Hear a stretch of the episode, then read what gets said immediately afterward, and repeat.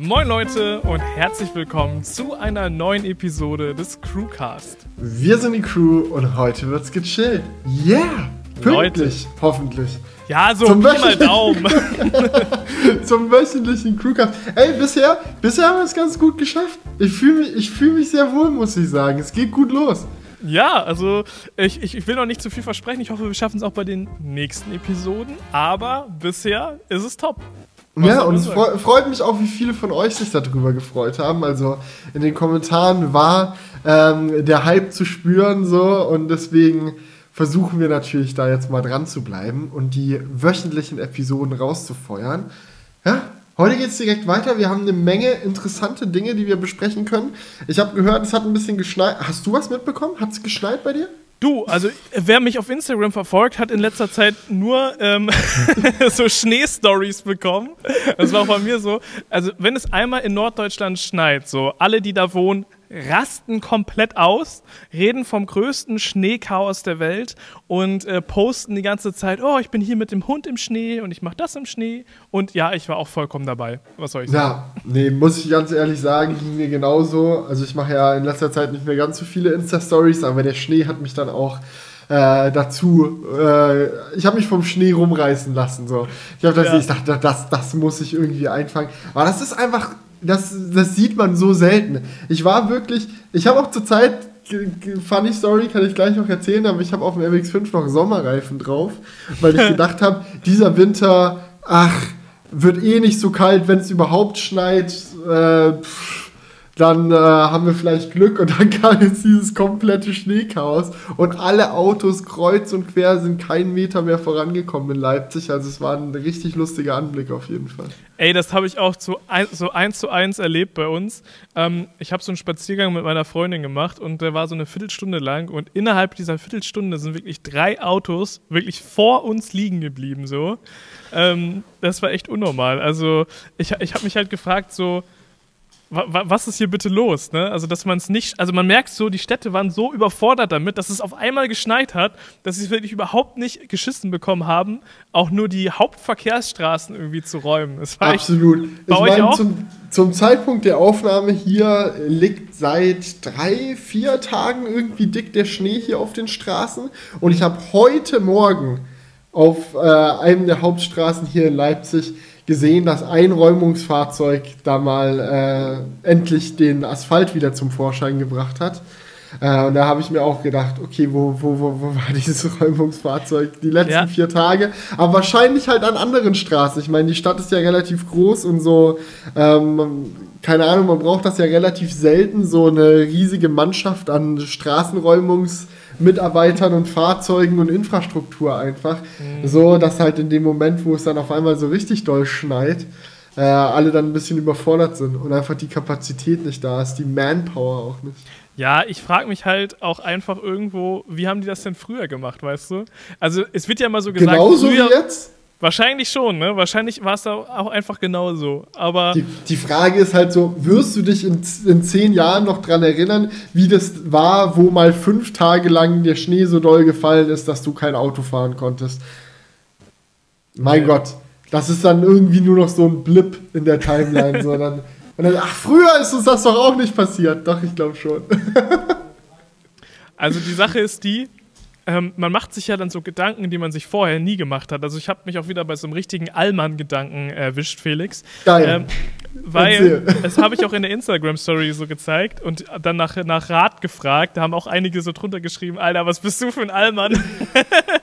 Aber ja, ich feiere das auch. Ähm, und zwar habe ich mich gefragt, ab welchem Punkt man seinen Balkon ordnungsgemäß räumen muss. Ne? Weißt du, weil, weil bei uns lag 40 Zentimeter Schnee und ich dachte mir so, es könnte ja den Punkt geben, wo das vielleicht zu schwer für einen Balkon ist. Ich hatte genau denselben Gedanken bei unserem Balkon. Sag ich dir, wie es ist. So, weil wenn du diese Schneemassen darauf liegen siehst, so, da stellst du dir einfach, du stellst dir einfach die Frage, so, was ist denn damit? So, gerade wenn du so einen Balkon hast, der so außen am Gebäude dran ist. So, ja. ich meine, bei uns im Studio ist es jetzt so, dass der Studiobalkon am Ende des Tages das Dach vom Stockwerk 1 weiter unten ist. Da gehe ich schon von aus, dass das nicht zusammenbricht, wenn da ein bisschen Schnee drauf liegt. So, aber wenn du so einen außengestellten ja, Balkon genau so hast, so wie bei euch, ja. mhm. so, da ist der Gedanke definitiv nachvollziehbar. Das wiegt ja echt viel. Ja, und es waren auch wirklich 40 Zentimeter, ne? Also es war wirklich so, so, so ein Stück einfach, so richtig unnormal. Und ähm, deswegen habe ich dann einfach mal so ein bisschen recherchiert, ähm, auch viele nette Kommentare auf Instagram erhalten und ähm, habe herausgefunden, dass mein Balkon 300 Kilogramm pro Quadratmeter hält. Und dann musste man natürlich im nächsten Schritt recherchieren, wie viel denn Schnee wiegt. Ne? So. Und hab, wie viel wiegt er? Ich habe, also es kommt natürlich darauf an, wie zermatscht der Schnee ist. Umso dichter gepresst er ist, desto höher ist natürlich auch das Gewicht. Aber bei mir war es ja relativ locker. Also da kann man so, ich habe jetzt einfach mal schätzungsweise damit gerechnet, dass 10 cm Schnee auf einen Quadratmeter 50 Kilo wiegen. Und dementsprechend war es noch alles im Rahmen. Und dann habe okay. ich mir gedacht, kann ich entspannt. Die offizielle Traglast wurde nicht überschritten. Richtig. Weil ich war erst, ich war, ich war erst sehr verwundert, nachdem ich, also bevor ich das nachgeschaut habe, weil bei uns im Flur hängt so ein Aushang, dass man doch bitte keine Pools auf dem ähm, Balkon aufhängen soll, weil das Nachbarn vor mir gemacht haben. die haben so Pools auf dem Balkon aufgebaut. Und die und, sind zu schwer, oder wie? Ja, und da haben die halt einen Zettel geschrieben, dass das bitte nicht gemacht werden soll. Und da dachte ich halt schon, wenn ein Pool schon zu viel ist, so, ne, es ist ja quasi ein Pool. Nee, ich kann den Gedanken echt nachvollziehen. Aber es ist, es ist halt so, so, man setzt sich auf einmal mit ein paar Ideen auseinander, so die man vorher nicht hatte. Ich hatte jetzt zum Beispiel auch die letzten Tage immer äh, oder die letzten Monate äh, immer sowohl zu Hause als auch im Studio Getränke draußen stehen damit die halt den Platz im Kühlschrank nicht wegnehmen, aber man trotzdem immer äh, was Kühles zu trinken am Start hat. Mhm. Und jetzt, wo das alles auf einmal vom Schnee begraben wurde, ist das natürlich auch auf einmal in so Temperaturregionen äh, gefallen, wo auf einmal Flaschen anfangen zu platzen. Also wir hatten so eine äh, Mateflasche dann draußen auf dem äh, Balkon tatsächlich vergessen, die meisten hatte ich dann reingeholt. Ähm, aber die ist tatsächlich explodiert. Das ist ein lust, lustiger Anblick, weil die Flasche ist halt zerborsten, die Scherben liegen überall rum, aber die Mate ist noch in Form einer Flasche genau dort, wo sie vorher war. Also der Inhalt der Flasche existiert noch, die Flasche existiert nicht mehr. Musst du dann auftauen lassen und nochmal trinken. Ja, ich habe jetzt hier tatsächlich auch die Wasserflaschen, die explodieren tatsächlich irgendwie nicht. Ich habe jetzt hier, ich weiß nicht, ob du das sehen kannst, Warte, wenn ich mein Gesicht zuhalte, dann fokussiert er da auch mal drauf. Da ist so, ja. richtig, da ist so richtig Eis drin. Ja? Hier so, Brocken Eis hat man immer, immer kühles Wasser zum Trinken. Das ist eigentlich ganz geil. Das ist praktisch. Also solange sie nicht platzen, ist es natürlich nice. Ja. Also das kann man nicht anders sagen. Aber ich habe doch herausgefunden zu dem Balkonthema, ne? Hau ähm, raus. Es gibt nämlich noch ein, eine zweite Problematik bei diesen Schneemassen, die mich dann schon fast verleitet, also trotzdem dazu verleitet hätte, den Balkon zu räumen, wenn es nicht so scheiße viel Arbeit wäre und ich nur so, einen, so ein Care-Ding hatte. Ich hatte nicht mal eine richtige Wohin Schaufel. auch mit dem Schnee, ne? Wenn du den ja. räumst, schippst du den dann einfach so. ah, ciao. Ja, also un unter, unter meinem Balkon ist einfach nur so Garten, das wäre schon okay gewesen. Also es ist jetzt nicht so, dass ich es auf die Straße schippe. das wäre natürlich auch asozial. Aber trotzdem. Ja, sorry, dass ich nochmal unterbreche, aber mir fällt es gerade einfach ein. So, ich habe auch beim, bei uns beim Dachfenster das Dachfenster aufgemacht, um zu lüften. Und in dem Moment ist all der Schnee, der auf dem Dachfenster drauf lag, runtergerutscht auf die Straße. Und unten ist halt genau der Gehweg und es ist alles einmal rums darunter. Und es rutscht so runter. Ich denke mir so, oh shit, ruf noch so, Vorsicht! Und rums. Das, hätte ja, das hätte es auf jeden Fall noch gebracht. Also wenn ich da lang gelaufen wäre und ich hätte gehört Vorsicht, hätte ich wahrscheinlich nur nach hoch oben geguckt und mir wäre es direkt in die Fresse geballert. ja, aber sorry, erzähl weiter. Ja, ja, ich wollte noch kurz meine Allmann-Story zu, zu Ende führen. Nee, nee weil tu das gerne. Das Problem ist, was dann, was, woran man zuerst nicht denkt, nach der Traglast, dass dieser Schnee ja irgendwann auch beginnt zu tauen.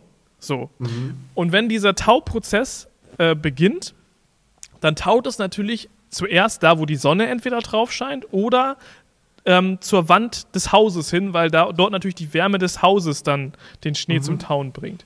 So, und wenn das passiert, dann kann es sein, dass du stehendes Wasser auf deinem ähm, Balkon hast und dass dieses Wasser dann durch deine Tür in den Innenraum kommt. Weil das ist halt ein anderes Level als Regen, wo das einfach so abfließt, sondern mhm. es steht ja dann wirklich, weil es nicht abfließen kann, weil der Rest noch geschmolzen und das äh, ist. Äh, und das ist wirklich auch bei deinem, bei deinem Neubau ist das auch ein Problem, ja? Das, das weiß ich nicht. Also ich habe das, hab das natürlich alles im Internet gegoogelt und da, da, haben halt Leute darauf aufmerksam gemacht, dass es passieren kann. Ob das jetzt bei meinem Neubau passiert, keine Ahnung. Aber will ich es herausfinden? Eigentlich auch nicht. ja, vielleicht, vielleicht auch besser nicht. ist ja Nee, im Zweifelsfall findet man das dann besser. Äh, ja, also raus. Diggi, ich habe es trotzdem nicht geräumt. Also wir werden es herausfinden, aber ey, es war Aber dann so auf diese Art und Weise, wo man es einfach ausprobiert. Genau. Ich finde ich gut. Ja, ja finde ich gut. Ähm, es war auch tatsächlich hier so, also funny Story, am Tag bevor der Schneefall angefangen hat, hat Nils, äh, unser gemeinsamer äh, Studiomitarbeiter, ähm, hatte ähm, gemeint, so ja, er will übers Wochenende nach Hause nach Bremen fahren. Äh, und ich so, ja, okay, äh, kannst gerne mein Auto ausleihen, weil ich habe Supercharging-Kilometer ohne Ende in meinem Account kostenlos. Meine Versicherung lässt jeden Fahrer zu und hat auch unendlich viele Kilometer. Also es ist eigentlich komplett äh, Humbug, dass wenn du dich irgendwie durch Bahnhöfe und durch die Bahn und so mit Corona und allem durchwetzen musst, ähm, und dafür noch Geld ausgeben musst, wenn du mit meinem Auto quasi kostenlos fahren kannst, nimm das mal ähm, und äh, leih das gerne aus. Dann ist er damit weggefahren und ich so, ja, okay.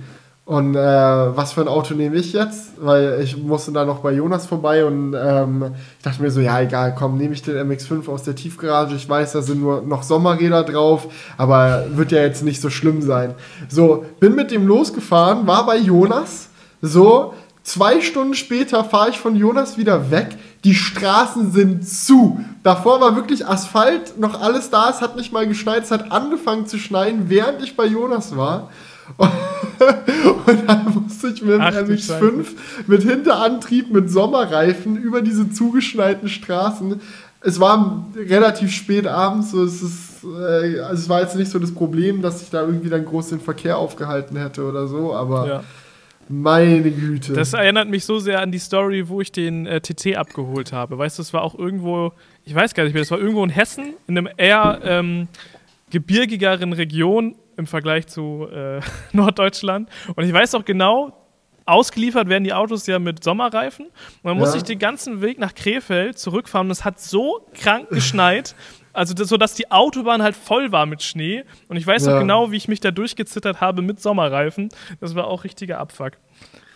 ah, also, also war sehr lustig. Dann habe ich den äh, MX5 in der Tiefgarage bei uns in der Nähe geparkt äh, zu Hause und da steckt er jetzt seit fünf Tagen fest, weil jetzt kann ich ihn nicht mehr rausholen, weil auf der Straße halt äh, legit der Schnee irgendwie 30 äh, Zentimeter hoch steht teilweise. Da kommt er einfach nicht durch. Das ja. heißt, er ist ja jetzt gefangen, kann ich ja rausholen, wenn der Schnee geschmolzen ist. naja. Das war, also es war wirklich teilweise so, ich war so an so einer Ampel, an der musste ich halt anhalten, da war so ein ganz leichtes Gefälle. Also so unter 1% auf jeden Fall wirklich so ein minimales Gefälle. Und ich konnte nicht anfahren an der Ampel. Dann ist die Ampel grün geworden, ich habe Gas gegeben, das Auto konnte nicht vorwärts fahren. Da habe ich mich halt so ein Stück zurückfallen lassen, um dann mit Schwung über die Kreuzung zu fahren. Lass mich zurückfallen, erster Gang wieder rein, so, nimm Anlauf. Und in dem Moment, wo ich auf die Ampel wirklich mit Geschwindigkeit wieder zukomme, wird sie rot. Und ich sehe, dass halt äh, an der Kreuzung jemand anders steht, denke mir so, okay, bevor der jetzt bei grün, grün, bevor der jetzt grün bekommt, losfährt und ich in den reinkracht, weil ich über Rot fahre, bremse ich nochmal halte ich natürlich wieder an, warte, bis die Ampel wieder grün wird. So, die Ampel wird wieder grün. Ich so, okay, nächster Versuch. Zurücksetzen, erster Gang rein, Geschwindigkeit aufbauen, wieder rot geworden, in genau dem Moment, wo ich über die Kreuzung wollte, wieder angehalten. Dachte mir so, okay, ich brauche eine andere Taktik. Ähm, ich fahre, ich setze schon zurück, bevor die Ampel wieder grün wird. Ja, habe ich das auch gemacht, zurückgesetzt, hinten gewartet, bis die Ampel grün wird, wurde wieder grün, bin wieder angefahren, ist wieder rot geworden. Hä? Und dann, wirklich, die Ampelphase war viel zu kurz. Und dann ging es so weit, dass ich den Gamble halt so ziehen musste, um da drüber zu kommen, dass ich schon während die Ampel rot ist, schon auf die Ampel zufahre. Ja, und es war. Hey, das klingt ja so absurd. Wie, wie, wie, kurz ist diese Ampel denn grün? Die, kurz, die Ampel ist grün. Ich muss äh, relativ kurz grün. Ich musste relativ weit zurücksetzen wegen dem Gefälle und der MX5 wurde nicht schnell. Also in dem Moment, wo ich über die Ampel gefahren bin, dann hatte ich vielleicht was 15 km/h drauf oder so, weil der kriegt einfach, also auf dem Schnee, das ging nicht. So, die, da kickt die Traktionskontrolle, da geht nicht mehr. So, ich hätte natürlich ohne Traktionskontrolle machen können, aber wollte ich jetzt auch nicht riskieren. Es ist ja auch so, glaube ich, wenn du im Winter mit Sommerreifen fährst und dann einen Unfall baust oder so, zahlt die Versicherung nicht irgendwie so ein Ding. Da gibt es ja, eine Gradgrenze oder so. Ich wollte einfach auf Nummer sicher gehen. Im Endeffekt war es dann halt so, dass ich tatsächlich diese Situation hatte, wo ich gambeln musste und bei Rot losfahren musste, auf die rote Ampel zu, so in der Hoffnung, werd grün, werd grün, werd grün. Und dann den richtigen Moment abpassen. Aber war lustig, ich hatte meinen Spaß auf jeden Fall. Ich habe extra das Auto nicht angerührt währenddessen. Erst heute wieder. Und heute ging es echt fit, also war echt kein Problem. Gestern hat es noch geschneit und wir hatten auch immer noch minus 10 Grad. Und heute haben wir jetzt minus 7. Ist schon unnormal auf jeden Fall. Jetzt nach so ja. vielen Tagen. Also es hatte man vielleicht mal so einen Abend oder so, sonst in den letzten Jahren, aber jetzt ist es schon krass. Aber ich ja. habe sehr viele Spaziergänge gemacht. Ich habe so richtig dicke Winterboots und das war richtig geil. Das war echt ja. richtig geil. Kuss an Mami. Die hat mir die vor zwei Wochen ausgeliehen und es war wirklich perfektes Timing. Auch Kuss an meine Mami. Die hat mir, als ich irgendwie 16 war oder so, dicke Winterschuhe gekauft. Die habe ich heute, äh, nicht heute, aber diese Woche aus dem Schrank gezogen und sehr gefeiert. Ja, das ist geil, ne? weil du brauchst sie eigentlich nie. Aber brauchst die nie und die sehen auch scheiße aus. So, das ist. Aber, aber in dem Moment, wo ich, wo ich die dann gefunden habe in meinem Schrank, dachte ich mir, danke Mama dafür. So zehn Jahre später, ich bin dankbar. Da bist du dann zumindest nicht ins Rutschen gekommen wie der Kurs von GameStop. Das ist nämlich unser nächstes Thema. okay, pass auf. Dafür fahre ich auch meinen mein, äh, mein Schreibtisch wieder hoch. Yay. Das ist geil. So, wenn, ich, wenn wir hier schon dabei sind, ich habe hier wieder mein äh, mobiles Crewcast-Setup am Start. Nee, worum geht es im Endeffekt? Äh, diejenigen, die den vorletzten Crewcast verfolgt haben, die wissen, dass wir sehr äh, im Hype waren, was diese ganze GameStop-Aktiensache angeht. Und ich glaube, dass auch mittlerweile die meisten mitbekommen haben, was da so technisch gesehen los war. Der Grund, warum wir nochmal drüber sprechen wollen, ist einfach der, dass natürlich seit unserem letzten äh, Podcast zu dem Thema noch ein bisschen was passiert ist. Da können wir ein bisschen drüber quatschen. Und ich möchte so ein bisschen erzählen, was bei uns abgegangen ist. Äh, einfach nur so, äh, weil ich es interessant finde und damit vielleicht auch andere äh, aus unseren Fehlern lernen können oder aus meinen Fehlern. Julian hat eigentlich alles richtig gemacht. ja, danke. Aber ja, erzähl, erzähl. Du kann, ja, also kannst, der, kannst gerne rein. Ja, also der Kurs ist halt mittlerweile bei, bei 40 Euro, habe ich jetzt gerade nochmal nachgeguckt. Der hat sich relativ eingependelt. Und ähm, ihr müsst halt wissen, als wir das letzte Mal den Crewcast aufgenommen haben, war es halt gerade mitten in dem Hype. Also wo der gerade so wirklich hoch war. Es ging danach noch ein, zwei Tage weiter. Ähm, und da waren wir halt bei Kursen von 200 bis 300 immer so ähm, wo wir dann die ganze Zeit so gedacht haben, boah, jetzt explodiert es nochmal richtig, der Squeeze kommt und wenn der Squeeze kommt, dann ballert das Ding bis zum Mond durch die Tausender Kursgrenze durch. Ähm, aber dem ist tatsächlich nicht so gewesen. Ich glaube, das höchste war 380 oder so. Mehr hat es nicht erreicht. Ich glaube, eine 4 hat man vorne mal ganz kurz dran stehen sehen, aber ich bin mir, bin mir nicht ganz sicher. Ja, auf gerade. jeden Fall so das knapp sind auch unter so, 400. Gerade bei, bei Trade Republic ist das dann auch oft so, dass dir das so angezeigt wird, dass der halt hochschnellt auf 400 oder wo auch immer er dann war, dann wieder runtergeht und äh, im Endeffekt so ein Durchschnittswert dann im Graph angezeigt wird, der über die letzten zwei Minuten oder so gegolten hat, so mhm. in der totalen Ansicht. Und diese tatsächlichen Peak-Werte, die du mal für einen Bruchteil einer Sekunde erreicht hast, dann im Endeffekt gar nicht mehr angezeigt werden in dem Graph. Ist aber im Endeffekt auch scheißegal. Es ist noch ein bisschen hochgegangen, seitdem wir den letzten äh, Crewcaster aufgenommen hatten, aber es ist auch wieder ordentlich runtergegangen. So ja, also nicht. das ist, das ist schon richtig so. Ähm, und das ist natürlich, das ist halt natürlich so der Punkt, der richtig Abfuck ist. Wenn du halt drin bist und es geht halt Stück für Stück runter, das hat ja schon so einen Tag gebraucht, bis es so richtig abgesackt ist, so peu à peu. Und mhm. du fragst dich halt die ganze Zeit, geht es jetzt noch hoch? Also, oder also oder nicht? Ich, am schlimmsten ist der Moment, wo du nicht mehr im Plus bist, wo du anfängst im Minus zu sein und du ja. siehst, so jetzt ist der Kurs niedriger zu was ich gekauft habe und du stellst dir die Frage, jetzt mit dem Verlust rausgehen oder noch ein bisschen warten, eventuell dann doch mit einem Plus rausgehen können oder mit einem dickeren Minus, was mache ich denn jetzt? So, das ist dann immer so ein bisschen psychologisch gesehen, glaube ich, da, da die schwierige Sache. Und ähm, ja, äh, das kann einen dann treffen oder nicht. Ich würde sagen, wir machen das am besten ein bisschen, ähm, wie sagt man, chronologisch. Äh, demnach, wie es auch wirklich abgelaufen ist. Weil äh, nachdem wir unseren äh, Podcast gemacht hatten, hatte ich das Gefühl, dass das Thema medial noch weiter explodiert ist. Also ja, das war echt nur, krass. Nee, also jetzt nicht wegen unserem Podcast. Nee, nee. Also es klang ja, nach unserem Podcast haben auf einmal alle drüber geredet. Nee, aber es war wirklich so, dass es noch richtig äh, die Runde gemacht hat. Irgendwie große YouTuber haben angefangen, da äh, rum zu twittern. Irgendwie Unge hat noch angefangen zu investieren. So, Gronk hatte sich dann auch eingeschaltet, als die ganze äh, Trade Republic Sache in Flammen aufgegangen ist und so. Ähm, auf jeden Fall mehr Leute haben sich dafür interessiert, mehr Leute haben Videos zu dem Thema gemacht und dementsprechend ging es auch mit dem Kurs erstmal noch ein Weilchen hoch. Also so seitdem wir den, äh, die Episode gemacht haben, da waren wir, glaube ich, bei 250 grob. Ist ja. er ja noch bis äh, also, fast also, 400 äh, hochgegangen noch. Ich weiß noch, ich bin kurz vor der Crewcast-Aufzeichnung reingegangen mit meinem Investment für 175 Euro. Mhm. So, das war mein Ein Einstiegs Einstiegswert. Das war auch relativ lucky da schon, da habe ich schon so einen Dip mit, mitgenommen. Mhm. Also der war schon an dem Tag eigentlich eher so über 200. Aber ja, das war ungefähr so die, die ähm, Größenordnung an dem Tag, wo wir den Crewcast aufgezeichnet haben. Und danach ging es halt noch hoch, sodass wir auch dann teilweise in den 300er-Bereichen dann waren. Ne? Ja. ja. Okay, wie wolltest du weitermachen? Ich habe dich jetzt Nee, du kannst gerne weiter erzählen. Ich, ich muss auch äh, hier äh, nicht wieder in den Monolog entladen. Du kannst gerne die, die Erzählung weiternehmen. Aber vom Ding her fand ich es halt super spannend, was dann daraufhin folgend so alles passiert ist. Weil, ich sag mal so, die Momentaufnahme, die unser letzter Crewcast war, war ja noch so, okay, die Aktie explodiert gerade. Niemand weiß genau, wie weit die noch weiter explodieren wird. Wird es zu so einem Short Squeeze noch extrem kommen, wo das dann, äh, wo der Kurs dann ultra hochgeht?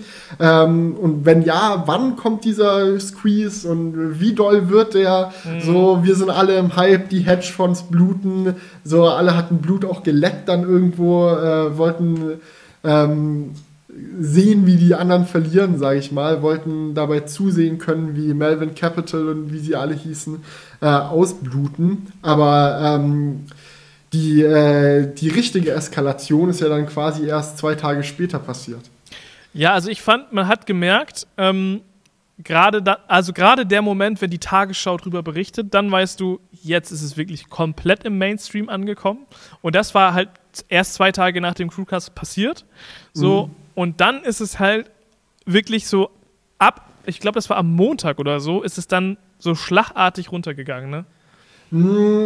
Ich, es ging übers Wochenende. Ich sag mal so, am Wochenende hat die Börse ja zu und am Freitag war so ein richtiger äh, Make-or-Break-Moment irgendwie für die ganze Geschichte, weil, ähm, oder ich sag mal so, der Freitag, äh, bevor dann übers Wochenende die Börse zugemacht hat, das war so für mich der Moment, wo sich so am ehesten nach, okay, jetzt erst recht angefühlt hat.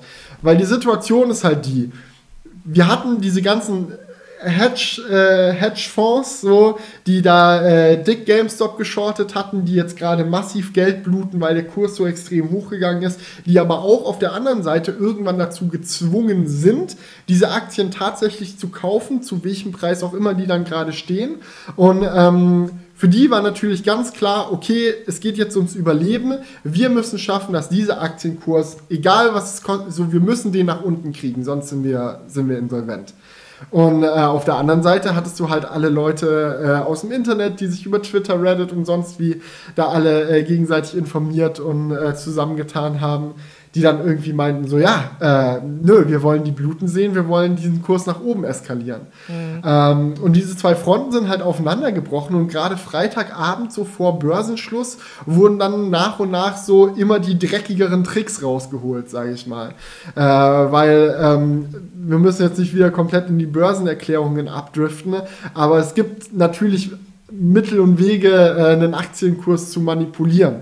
So, du kannst Short Ladder Attacks machen, was ganz grob gesagt halt bedeutet, dass du gezielt in großen Mengen äh, an bestimmten Punkten kaufst und verkaufst und äh, untereinander hin und her tradest zu abgesprochenen Preisen und so, um den Aktienkurs zu drücken oder den Preis fallen zu lassen, ohne dass wirklich viele Leute gerade verkaufen. Ähm, das ist so eine Taktik, die man fahren kann. Die äh, wurde dann tatsächlich auch den ganzen Freitag lang regelmäßig gefahren, um den Preis so nach unten zu kacken. Und dann kam es halt zu dem Moment, wo die ganzen Apps auf einmal den Kauf der Aktie gestoppt hatten. Oh ja, fuck, das, das, das, da wolltest du gerade die ganze Zeit drauf hinaus. Ne? Darauf gar, wollte ich hinaus, ja. Ja, ich habe ich hab irgendwie gedacht, wir hätten schon drüber gesprochen, aber nein, nein. Das, ist ja, nee, das ist ja wirklich so noch das Ding gewesen. Ja, ja. Sorry, kompletter Blackout gerade in meinem Kopf. Ähm, ja, das war natürlich echt krass. Also es ging, glaube ich, los mit Robin Hood. Naja, das ist halt eine. Gibt's, benutzt man die eigentlich in Deutschland? Ich glaube nicht, ne? Nee, das ist aber sehr ähnlich zu Trade Republic. Ja, ja, genau. User Interface sieht auch gleich aus, fast. Also würde mich wundern, wenn die nicht irgendwie im Backend oder so vielleicht auch noch irgendwie zusammenhängen, aber weiß ich jetzt ehrlich gesagt nicht genau. Im Endeffekt ist es wie Trade Republic in Deutschland halt eine App, über, der du, über die du easy Aktien kaufen und verkaufen kannst. Also es ist wirklich so, es war so mit die beliebteste App in dieser ganzen äh, GameStop-Geschichte, äh, weil die halt von jungen Leuten benutzt wird, die da halt auch größtenteils hinterstanden. So. Ja. Junge Leute, die sich im Internet auskennen ähm, oder ja, die halt auf Reddit unterwegs sind und die benutzen dann halt gerne mal so eine App, weil es halt einfach einfacher vom Workflow ist und ja, die wurde dann halt einfach ähm, ja quasi unter Druck gesetzt, kann man schon sagen. Oder äh, Melvin Capital hängt indirekt halt auch in ähm, Robin das weiß man bis heute nicht genau. Ach so. Das weiß man bis heute nicht genau, wie da genau wer wen unter Druck gesetzt hat. Ähm, Fakt ist aber auf jeden Fall, dass es zu dem Moment gekommen ist, dass du als User von Robinhood auf einmal nicht mehr die Möglichkeit hattest, GameStop-Aktien zu kaufen. Du konntest sie verkaufen, wenn du sagst, oh, der Kurs entwickelt sich gerade in eine Richtung, da fühle ich mich sehr wohl mit oder sehr unwohl mit, ich kann jetzt rausgehen, so, das ging. So, dass äh, Leute quasi nicht dazu gezwungen sind, eine Abwärtsachterbahnfahrt vom Kurs mitzunehmen, sondern sie können verkaufen, dann sind sie raus aber du konntest halt nicht wieder einkaufen. Ja, das, ähm, das führt natürlich dazu, dass der Preis eigentlich nur runtergehen kann. Also ja. wenn, wenn ein großer Anteil der Leute, die daran interessiert sind zu traden, halt nur noch verkaufen können, dann kann natürlich auch der Preis eigentlich nur runtergehen. Das ist natürlich sehr kritisch. Und ich meine, ich habe auch sogar irgendwie so Bilder gesehen, ich weiß nicht, ob das Fakes waren, ähm, wo dann automatisch sogar Sachen für dich verkauft wurden. Ja, das ist, da muss man relativ vorsichtig sein, weil solche Sachen können ja relativ easy gefotoshoppt sein und so gerade wenn es so eine hitzige Situation ist wie mit der GameStop-Sache, wo es mhm. so richtig wir gegen die vom Feeling war, so kann es schnell mal passieren, dass äh, irgendeine Situation übertrieben wird oder wie auch immer. Ähm, aber was man auf jeden Fall safe weiß, ist, du konntest halt bei äh, Trade Republic nicht mehr, nicht mehr GameStop kaufen. Und dann, äh, also bei Robinhood erst, dann bei Trade Republic, dann bei ganz vielen anderen Brokern. Im Endeffekt ging es dann nur noch über Banken äh, am Ende des Tages. Und es hat halt dazu geführt, wie Julian schon gesagt hat, so dass der Preis nach und nach nach unten ging, Leute nicht kaufen konnten, um dagegen zu halten, weil desto mehr gekauft wird, desto höher geht der Kurs natürlich auch, sondern man konnte nur aussteigen. Die Chance haben dann natürlich hin und wieder einige Leute genutzt, weil wenn der Kurs nach unten geht und du dir denkst, oh oh, dann gehst du halt besser raus. Und das hat halt schon gut geholfen, am Freitagabend so den Kurs nach unten zu drücken. Dann ist Freitagabend, ich glaube so Nein, das war erst Montag, Montag früh wieder. Montag früh wurden dann, äh, wurde dann der Kauf von diesen Aktien wieder freigegeben, wegen zu großem Druck oder wie auch immer. Ich hatte auch die komischsten E-Mails von Trade Republic bekommen. Mhm. Also erst hatte ich am Freitag eine E-Mail bekommen, wo quasi sinngemäß drin stand, ah, GameStop ist schon eine ziemliche Scheißaktie, außerdem hochspekulativ. Wir würden dir zu deinem Schutz empfehlen, die jetzt zu verkaufen. So, steht da drin. Und du denkst dir auch schon so, okay, kann es euch nicht egal sein, wann ich was wie kaufe und verkaufe? So, ihr seid doch nur der Broker. Ja, so. ja genau. Was mischt, was mischt ihr euch da ein? So, mischt euch so. da nicht ein. Im, Im, Nachhinein muss, muss, ich natürlich sagen, so, äh, hätte ich besser da verkauft, hätte ich jetzt mehr Geld. So. Aber ähm, es ist einfach nicht äh, die Aufgabe von Trade Republic, mir zu sagen, wann ich was zu kaufen und zu verkaufen habe. Haben sie aber an dem Freitag gemacht. Und dann am Montag kam so eine Entschuldigungsmail. Ja, wir von Trade Republic sind für die Demokratisierung des Finanzsystems. Es tut uns so leid, dass wir letzten Freitag deine Freiheiten eingeschränkt haben. Ab jetzt kannst du wieder kaufen, so viel du willst. Und für mich war das dann halt so ein Moment am Montag, wo ich mir gedacht habe, ey, die Wichser wollen wirklich alles tun, so irgendwie gefühlt, um den Kurs nach unten zu bringen. So, ob das jetzt wirklich das ist oder ob die einfach mit dem Backend zu viele Probleme hatten, weil die Server überlastet waren. Ich meine, man kann es nicht genau sagen, aber Fakt ist halt, man hat schon so ein bisschen das Gefühl gehabt, so, die sind gerade nicht auf unserer Seite, so. Mhm. Ähm, wir, wir wollen irgendwie diesen Kurs nach oben treiben und äh, die ganzen Hedgefonds arbeiten mit den äh, dreckigsten Tricks äh, und so, um das nach unten zu drücken. So, jetzt erst recht, jetzt, wo ich kaufen kann, kaufe ich. Und dann habe ich halt nochmal eingekauft am Montag. Ja. und dann ist es am Dienstag losgegangen, dass der Kurs nach unten geht und noch weiter nach unten geht und noch weiter nach unten geht. Und jetzt sage ich euch einfach ganz ehrlich, wie es ist, habe ich insgesamt von Anfang bis Ende, ich habe auch zwischendrin ein paar Gewinne mitgenommen, aber wenn man jetzt alles zusammenzählt, habe ich, glaube ich, mit der ganzen GameStop-Aktion fast 5000 Euro verloren. Das ist natürlich traurig. Und ähm, das ist aber auch was, wo ich ganz ehrlich sagen muss, so wusste ich ja, worauf ich mich einlasse. Und der Grund, warum ich das jetzt auch hier so klar sage und nicht sage, okay, ich habe ein bisschen Geld verloren oder dies, sondern euch auch die genaue Zahl droppe, ist auch einfach der, ähm, dass ich möchte, dass das, dass das den Leuten auch draußen bewusst ist. Weil das ist natürlich immer so, wenn du siehst, oh krass, die Aktie geht gerade hoch, oh krass, der Bitcoin geht gerade hoch, boah krass, was weiß ich, was auch immer gerade in der Finanzwelt abgeht. Da hat man gern mal so ähm, FOMO, Fear of Missing Out, so und hat so das Gefühl, ja, ich muss da jetzt auch mittraden, weil ich will ja auch die ganzen geilen Gains und die ganzen geile Gewinne mitnehmen. Aber es kann halt auch scheiße laufen und dann ist eine Menge Geld weg.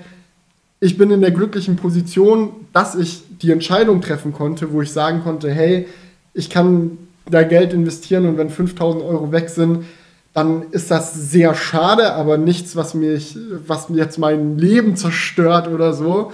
Ähm, das ist natürlich eine glückliche Position, in der ich bin. Aber das sollte halt jeder für sich auch so machen, dass er sagt so, okay, wie viel Geld ist für mich verlierbar, sage ich mal. Wo kann ich nachts noch schlafen, wenn das Geld einfach weg ist und dann halt in solchen Situationen nur so viel zu investieren, weil wenn du irgendwie da mit deinem ganzen Vermögen reingehst oder so, weil du denkst, geil, wenn es sich das verdoppelt, dann habe ich doppelt so viel Geld wie vorher, dann kannst du eigentlich auch ins Casino fahren und all dein Geld auf Rot setzen so. Ja, ja. Das ja. ist im Endeffekt dasselbe.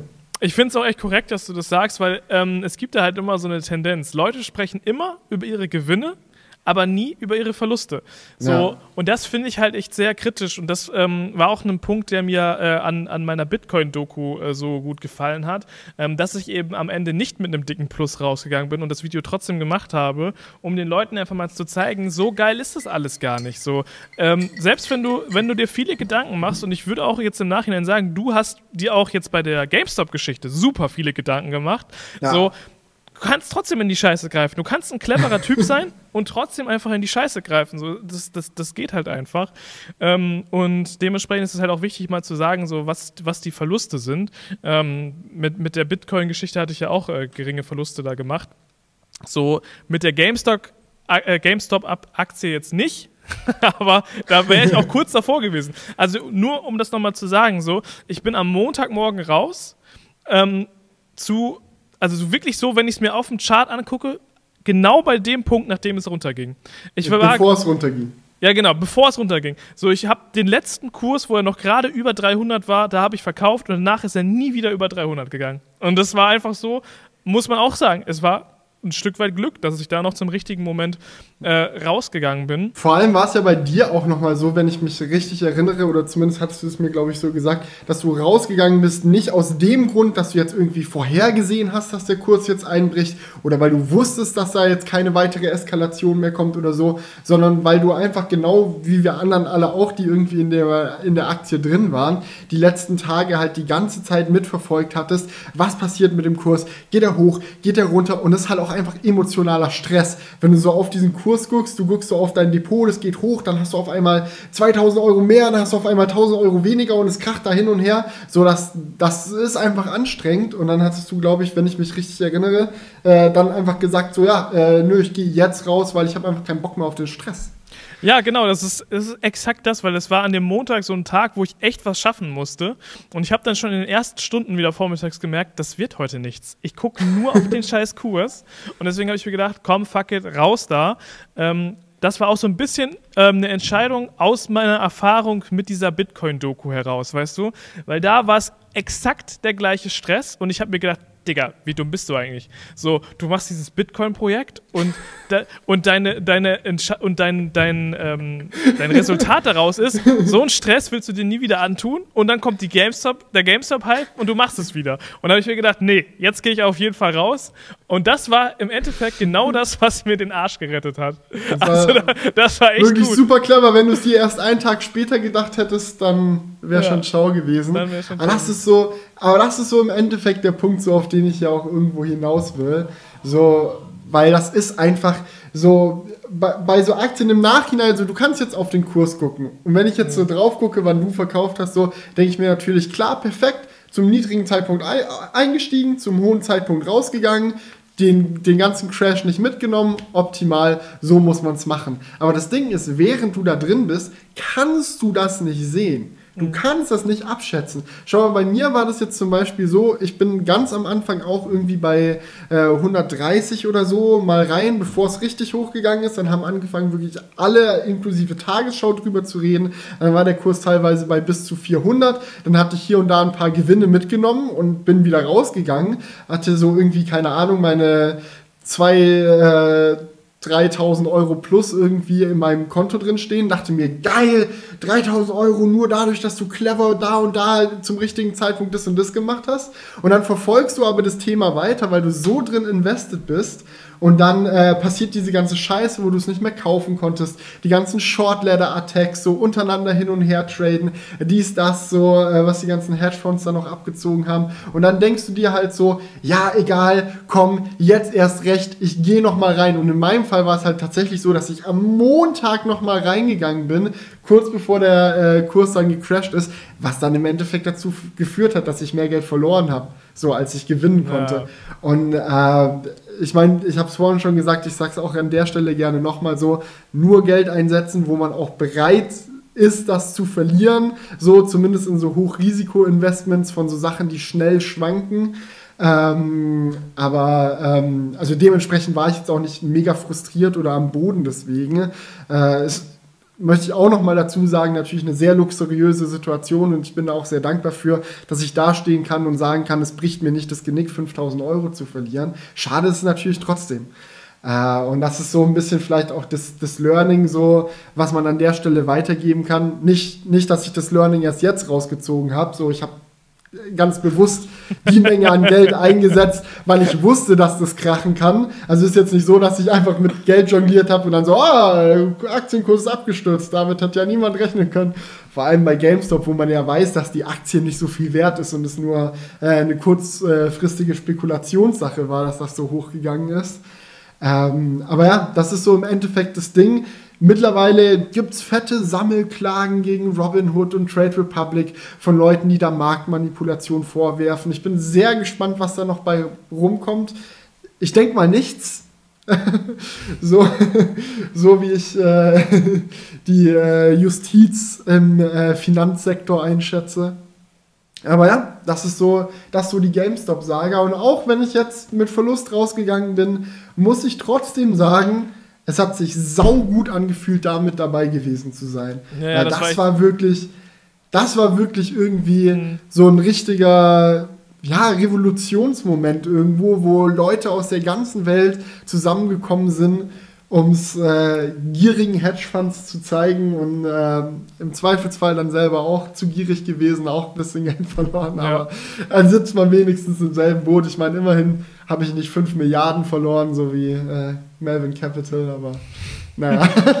ich will noch mal eine Sache zu der Geschichte abschließend sagen, mhm. ähm, weil ich habe das auch im Nachhinein noch mal ein bisschen analysiert, gerade dieses Psychologische an der Geschichte. Und ich glaube, was mir geholfen hat und warum ich dann auch gesagt habe, ich steige aus, weil es mir auf den Sack gegangen ist, ähm, war eine Sache, die mich von euch unterschieden hat. Und zwar ähm, war ich nicht so sehr im Gruppenzwang drin. So, das war nämlich eine ne Sache, die mir extrem aufgefallen ist bei dieser Aktion. Es war so eine Gruppenbewegung, ähm, wo man, also ich hatte schon ein schlechtes Gefühl rauszugehen, weil ich dann nicht, weil ich dann der mit den Paper Hands war, weißt du? Wir hatten ja, ja diese weil, genau. ich, weil ich der, ja, aber das ist ja echt so eine Sache so. Das war ja in, in, in unserer WhatsApp-Gruppe so. Ich, ich schreibe so, äh, yo Leute, bin raus. So, da habe ich schon überlegt, schreibe ich das überhaupt oder sag, äh, behalte ich es für mich, aber ich gedacht, das ist ja auch Quatsch. Ich schreibe so, ich bin Nein. raus. So, und direkt die Antwort, Paper Hands, Paper Hands. Und ich dachte mir so, ja, ist klar. Und dann aber einen Tag später habe ich mir gedacht, ihr Ottos. so, ja, das ist, auch ein bisschen, das ist auch ein bisschen so. Muss man aber auch dazu sagen, dieses ganze Wall Street Bets Movement, Movement und so, da machen, machen die Leute ja auch kein Geheimnis draus, dass sie alle ein bisschen retarded sind so und einfach auch dumme Entscheidungen treffen. Und man muss ganz klar sagen, Gruppenzwang hat eigentlich in oder irgendwelche Memes oder so hat in einem seriösen Finanzumfeld nichts zu suchen.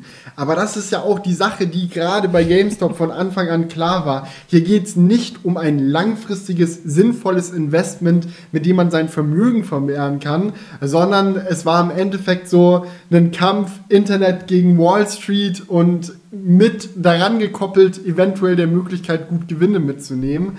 Ja. Und äh, dann kommt halt auch diese Kultur zustande, wo man sich dumme äh, Namen dafür ausdenkt, so wie das jetzt ist, wenn du verkaufst oder nicht verkaufst. So, ähm, Jonah hatte auch mit einem äh, geschrieben, der echt richtig, richtig gut Plus mit GameStop gemacht hat, weil er schon vor dem Hype in die Aktie investiert war.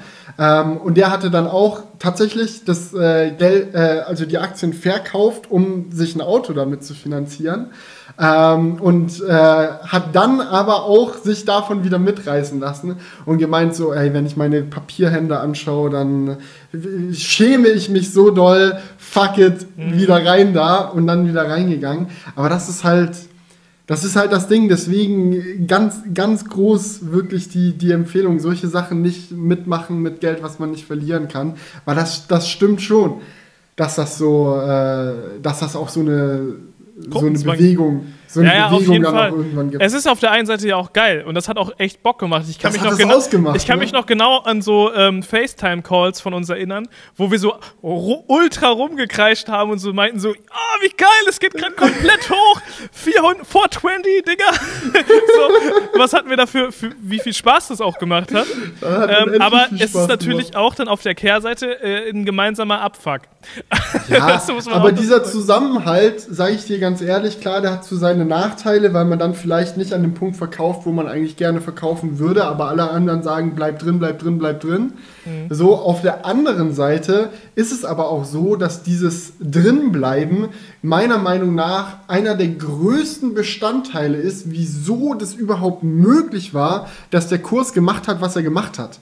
Ja, dass er so hoch gegangen ist, dass alle gesagt haben, nee, ich verkaufe jetzt nicht. So wo der Kurs bei 200 war oder so, wo die Leute gesagt haben, nee, ich verkaufe doch jetzt nicht, das geht noch höher. So, und wir wissen, dass die Hedgefonds gerade bluten. So, wenn wir jetzt verkaufen, verkaufen wir am Zwe im Zweifelsfall an die, aber die sollen das noch nicht kaufen können. Die sollen das erst kaufen können, wenn es noch teurer ist. So, das war ja irgendwie die Mission, das war irgendwo das Ziel. Und dieser Zusammenhang, dass man gesagt hat, mhm. Diamond Hands nicht verkaufen, so, das ist ja auch irgendwo die elementare Mechanik gewesen, die halt dieses Ausquetschen der Hedgefonds überhaupt möglich gemacht gemacht hat. Ja, das stimmt schon. Aber ich, also ich fand es halt äh, krass. Äh, mir hat es nämlich geholfen. Ich, ähm, ähm, ich war an dem Wochenende bei meinen Eltern zu Hause, äh, weil wir eine Küche aufgebaut haben und ich denen da geholfen habe. Und dein Dad so, Junge, was machst du? Ja, und, und mein Dad, der hat es halt komplett anders gesehen. Ne?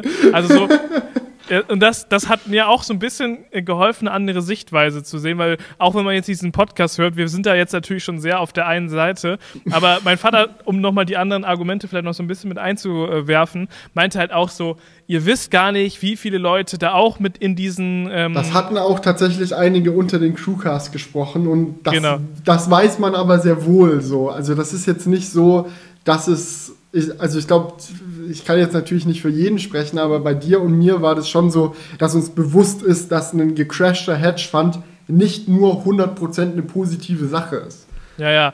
Aber das muss man auch nochmal dazu sagen, so, äh, äh, das hat natürlich, es gibt natürlich bei, also wenn jetzt zum Beispiel Melvin Capital pleite gegangen wäre, ich glaube, die sind ja nicht pleite gegangen jetzt, oder? Im Endeffekt. Mm, also ich kann es ja nicht genau sagen, aber sie haben schon weit über die Hälfte von ihrem Vermögen verloren.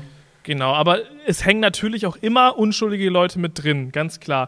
Genauso wie jetzt auch Leute, normale Leute Geld verloren haben, so wie du. Also so, so die halt auf der anderen Seite standen. Aber ähm, so, so, weil er meinte halt auch, er hat ja auch viele Insights in die Finanzwelt so und er meinte halt auch, du weißt gar nicht, wie viele Omas und Opas äh, da irgendwo indirekt in so einem Fonds mit, mit, mithängen, weil irgendein Finanzberater ihnen gesagt hat, hol dir mal diesen Fonds, der ist echt gut. So, und wenn dann natürlich dann diese Firmen, die diese Fonds äh, verwalten, äh, den Bach runtergehen, werden natürlich auch andere Leute drunter leiden.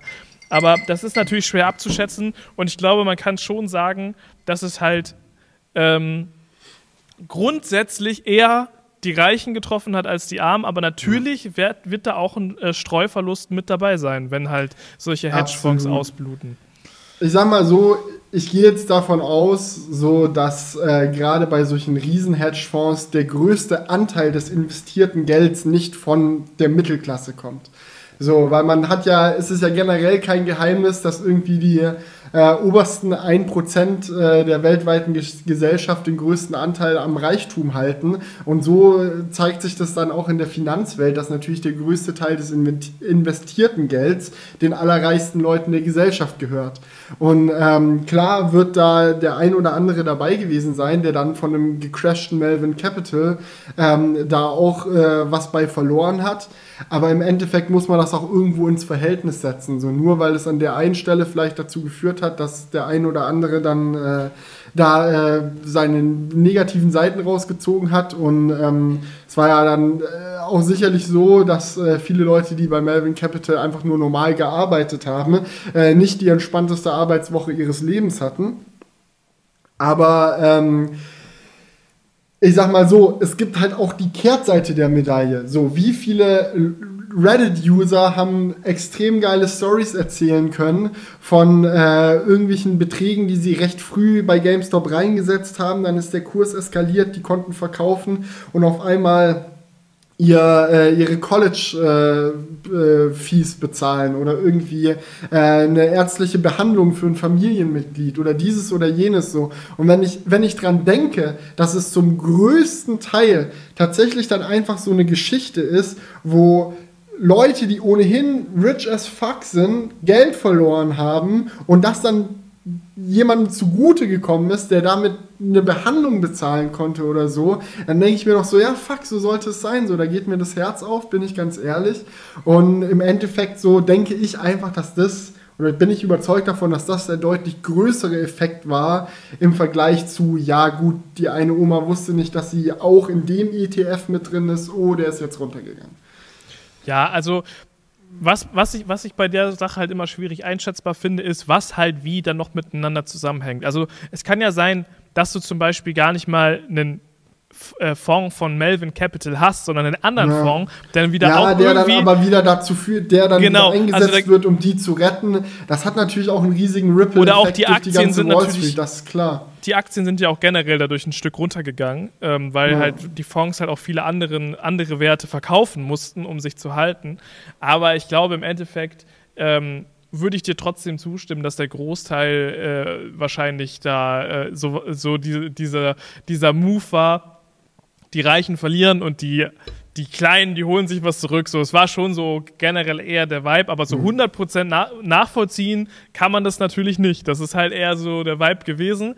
Ähm, was ich dabei aber lustig finde, ist, dass dann die App namens Robin Hood das dann zum, zum Schluss äh, ähm, versaut hat so, oder un Absolut. unterbunden hat. Ne? Das ist Absolut. natürlich echt mega Ich meine, die haben ja diesen Namen nicht zufällig gewählt. Als sie die Firma gegründet haben und die App aufgemacht haben, so war das ja schon auch so das Image, was die vermitteln wollten. So Robin Hood Hood so dir ist es möglich, als normaler Otto äh, in die Finanzwelt einzusteigen und dich selber äh, drum zu kümmern, das in die Hand zu nehmen, dir nicht diktieren zu lassen, so welche Aktien du haben darfst und welche nicht, sondern du kannst so dein Ding rocken. Wir geben dir alle Tools für finanzielle Freiheit, so mach was du willst, let's fucking go. Und dass dann genau diese App halt diejenige ist, die unter dem Druck der Finanzwelt dann zusammengebrochen ist und dann im Endeffekt gesagt hat, ja, kannst du jetzt halt nicht mehr kaufen, viel Spaß bei der Kursachterbahn nach unten. Ne? Das war schon sehr bitter. Ja, das ist schon Ironie des Schicksals einfach. Ja. Ja. Aber gut, ich würde sagen, das war's zu GameStop oder liegt dir noch was auf dem Herzen? Nö, das, ich glaube, ich habe ich glaub, ich hab alles gesagt. Okay. Was, was man dazu so zu sagen hat, äh, was man dazu so sagen kann. Ich glaube, abschließend kann ich nochmal betonen, so, ich bin froh dabei gewesen zu sein. Ich bin nach wie vor davon überzeugt, so dass es richtig und wichtig war, dass das überhaupt erstmal passiert ist, weil das ja auch einen äh, Effekt auf die Zukunft äh, des Finanzmarkts haben wird. Das ist jetzt so, eine, so ein äh, Präzedenzfall, sage ich mal, äh, Präzedenzfall, wo, ähm, wo man mal gesehen hat, was tatsächlich Demokratisierung von Finanzen auch bedeuten kann, wenn wirklich jeder mitspielen kann, Internet äh, dafür sorgt, dass äh, Informationen frei verfügbar sind und nicht mehr nur eine kleine äh, Gruppe an Leuten einfach äh, elitär entscheidet, was in der Finanzwelt passiert, sondern wirklich auch äh, die Freiheit besteht, dass andere Leute da mitmischen können. So, das, das wurde jetzt einmal machtvoll demonstriert und jetzt bin ich einfach gespannt, was für Schlüsse sich daraus äh, dann in der Zukunft ziehen, wie sich das, das Finanzwesen äh, weiterentwickeln wird und ja, was da jetzt noch passiert. Ich bin auch sehr gespannt und ähm, bei einem anderen Punkt bin ich noch viel gespannter. Und zwar, ähm, wie sich der Bitcoin weiterentwickelt, weil uh. der hat jetzt ja gerade ähm, sehr aktuell ah, ja. diese, diesen, diesen anderen, anderen Boost erhalten. erhalten. Felix hat mal aus Versehen seinen Kopfhörer ausgesteckt. Sorry. Ja. Bist du wieder da? ja, ja, ich bin, wieder top. Nee, ich habe gerade gesagt, Bitcoin hat jetzt ja den anderen Boost bekommen, denn äh, Tesla hat, äh, ich glaube vor zwei Tagen war es angekündigt, ähm, dass sie jetzt auch 1,5 Milliarden Euro in Bitcoin investiert haben. Und das ist natürlich für den Bitcoin so eine Art Ritterschlag gewesen, weil eine Firma mit einem riesigen, äh, mit einem sehr guten Image, was so zukunftsweisende Technologien und clevere, äh, cleveres Vorangehen und so weiter angeht, dass die halt auf den Bitcoin setzen und da jetzt 1,5 Milliarden Euro rein investieren, ist natürlich eine Sache, ähm, wo dann viele sagen, alter krass, das, ähm, der Bitcoin ist ja wohl doch nicht mehr in den Kinderschuhen, sondern der ist jetzt erwachsen. So, ja. und das kann man, glaube ich, echt sagen. Das wird für den Bitcoin wirklich so ein riesiger Meilenstein gewesen sein. Ähm, und das hat man natürlich auch im Kurs gesehen. Der war bei 33.000, glaube ich, und der ist bis auf 40.000 Euro hochgeschnellt. Also wirklich richtig krass. Wenn ich mich daran erinnere, in meiner Bitcoin-Doku, die ich jetzt am Wochenende hochgeladen habe, habe ich noch so bei 22.000 im untersten Punkt oder 25.000, 27.000 und so weiter rumgehandelt. Und jetzt ist er auf einmal bei 40.000 gewesen. Das ist natürlich schon krass. Ähm, mhm. Toi, toi, toi, ich habe meine Bitcoins behalten. Aber ja, das ist halt, ähm, ich finde es einfach so von Tesla auch einen ultra cleveren Move, den sie da durchgezogen haben. Ähm, auch von Elon Musk, was er in letzter Zeit gemacht hat, ähm, wie er zum Beispiel den Doge, ich kann es nicht aussprechen, Doge, Doge, Doge, Doge. Dogecoin gehypt hat. Ähm, ich glaube eher, dass es Doge heißt, aber ich weiß es auch nicht. Ähm, ist auch egal, Leute. Auf jeden Fall fand ich es ultra clever, wenn wir, wenn wir das einfach mal so ein Stück für Stück analysieren hier, was da passiert ist. Ähm, weil es für die Firma clever ist, für Elon Musk clever ist, für den Bitcoin clever ist. Also eigentlich ist es insgesamt eine sehr, sehr clevere Geschichte gewesen. Ich muss sagen, ich bin auch sehr begeistert und sehr interessiert daran, was da gerade passiert. Äh, und ja. finde find es auch sehr gut. Was mir ehrlich gesagt nicht so ganz klar ist, ist, wie der Dogecoin oder Dogecoin äh, da drin hängt, genau, weil eigentlich ist er doch für die Story. Oder, oder ist, ist mit dem auch irgendwas äh, Interessantes passiert?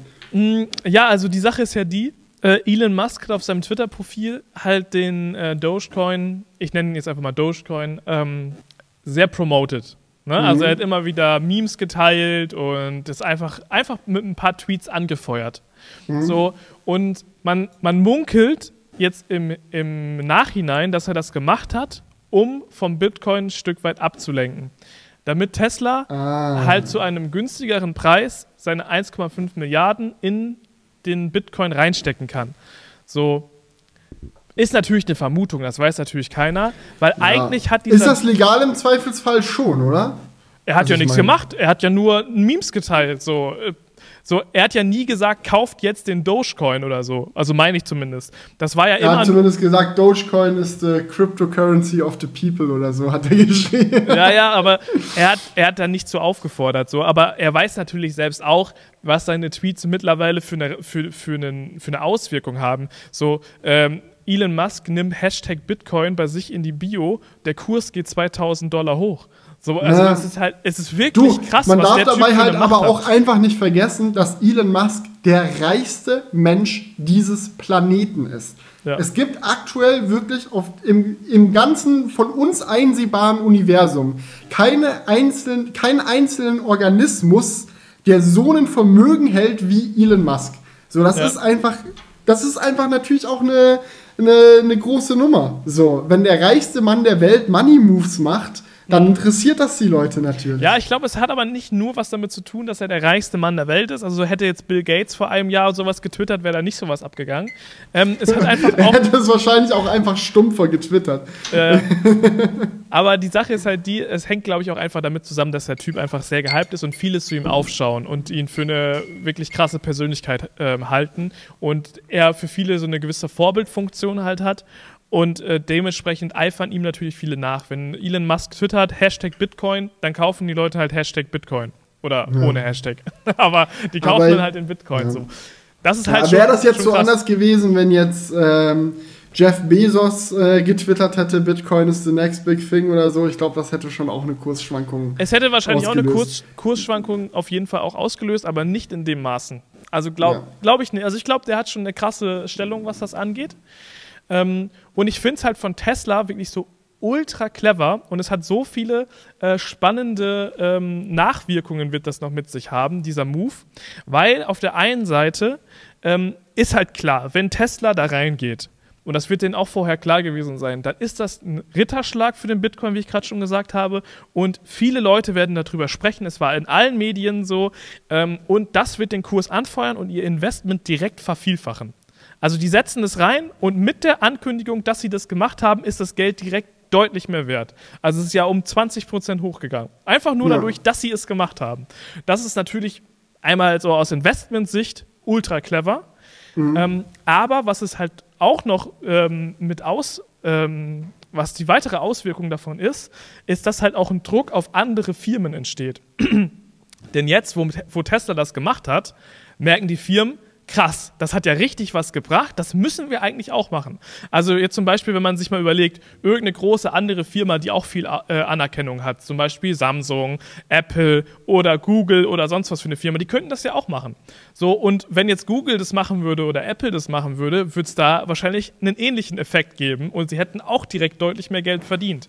So, und das bringt Tesla dann aber natürlich auch wieder was, weil sie jetzt ja schon drin sind. So, und dementsprechend war das halt aus Investmentsicht wirklich so ein ultra cleverer Schachzug, das zu machen. Ähm, und ich denke mal, auch die nächste Firma, die das macht, wird damit auch noch gut fahren. Und deswegen ist es eigentlich nur eine Frage der Zeit, dass es passiert. Es geht natürlich nicht direkt, weil in solchen Firmen halt immer das auch erstmal äh, durchgesprochen werden muss. Das, da muss sich ja für geeinigt werden, dass man das macht. Aber ich, ich denke, es ist sehr wahrscheinlich, dass es in nächster Zeit kommen wird, dass noch eine andere Firma reingeht ähm, oder noch viele andere Firmen reingehen. Ähm, und das ist natürlich jetzt schon eine geile Position für Tesla einfach. Ja, 100 Prozent. Es ist auch einfach so passend, dass Tesla diejenigen waren, die das durchgezogen haben. Mhm. Mit ihrer Unternehmenskultur zu schnellen Entscheidungen äh, und ihrem äh, Innovationsgeist, sage ich mal, dass die sagen, hey, lass du was durchziehen. Aber dass das halt auch so extrem gut aufgeht, ist halt schon auch echt geil. So dieser Ritterschlag, wie du schon gemeint hast, so ist halt so ein Effekt, der ist halt einfach real und die wissen das auch.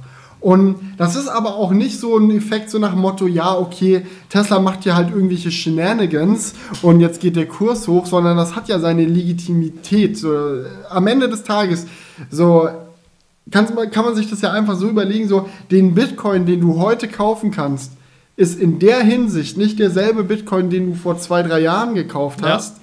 So, weil einfach dieses Ding, diese, diese digitale Währung auf einmal ein ganz anderes Standing hat. So, das hat ja an sich keinen Wert. Das sind ja am Ende des Tages ein paar Zahlen, so ein Bitcoin. So, wenn man es ganz fies sagen will. Oh, das so, ist, Wert, also das ist eine, eine, ein boldes Statement auf jeden Fall. Ja, genauso wie Geld nur Papier ist. So, das meine ich damit. Ja, es, so, ist es ist bei Bitcoin eigentlich eben nicht so. Aber gut, ich lasse die erstmal aussprechen. Dass Bitcoins nicht nur Papier sind, sie sind besser als Papier, weil sie berechenbarer sind, weil sie nicht vermehrt werden können bis zu einem gewissen Grad, das weiß ich wohl alles. Aber am Ende ja, ja. des Tages ist es einfach nur was Digitales. Ich kann den Bitcoin nicht essen und ich kann den Bitcoin nicht äh, benutzen, um irgendwie mir ein Haus äh, daraus zu bauen. So ist es rein digital. Der einzige Grund, warum Bitcoin funktioniert, ist, weil Leute ihm Wert zumessen. Und das machen die auch nicht einfach nur so wie man auch in irgendeinem Stein hätte einen Wert zumessen können, sondern es macht schon bei Bitcoin extrem viel Sinn, weil er sehr transparent ist, weil er sehr berechenbar ist, weil er nicht vermehrbar ist, sondern es nur eine gewisse Anzahl gibt mhm. und man damit rechnen kann. Er ist dementsprechend ähm, äh, immun gegen äh, Inflation so, lauter, lauter solche Sachen machen natürlich den Bitcoin sehr geeignet, um ihnen einen Wert zuzumessen. Aber der Unterschied zwischen dem Bitcoin, den du vor zwei Jahren gekauft hast, und dem Bitcoin jetzt, ist halt der, dass du vor zwei Jahren noch sagen konntest, ja, es ist damit zu rechnen, so Bitcoin kann schon eine international sehr relevante Währung werden, aber gucken wir mal noch. Es könnte ja sein, dass irgendeine Regierung sagt, nee, Bitcoin bannen wir. Es könnte sein, dass es irgendwie auf irgendeine andere Art und Weise illegal gemacht wird oder so. Es ist nicht damit zu rechnen gewesen, dass das gehackt wird oder so. Davon will ich jetzt nicht reden, weil mhm. äh, das ist ja beim Bitcoin einer der größten Stärken.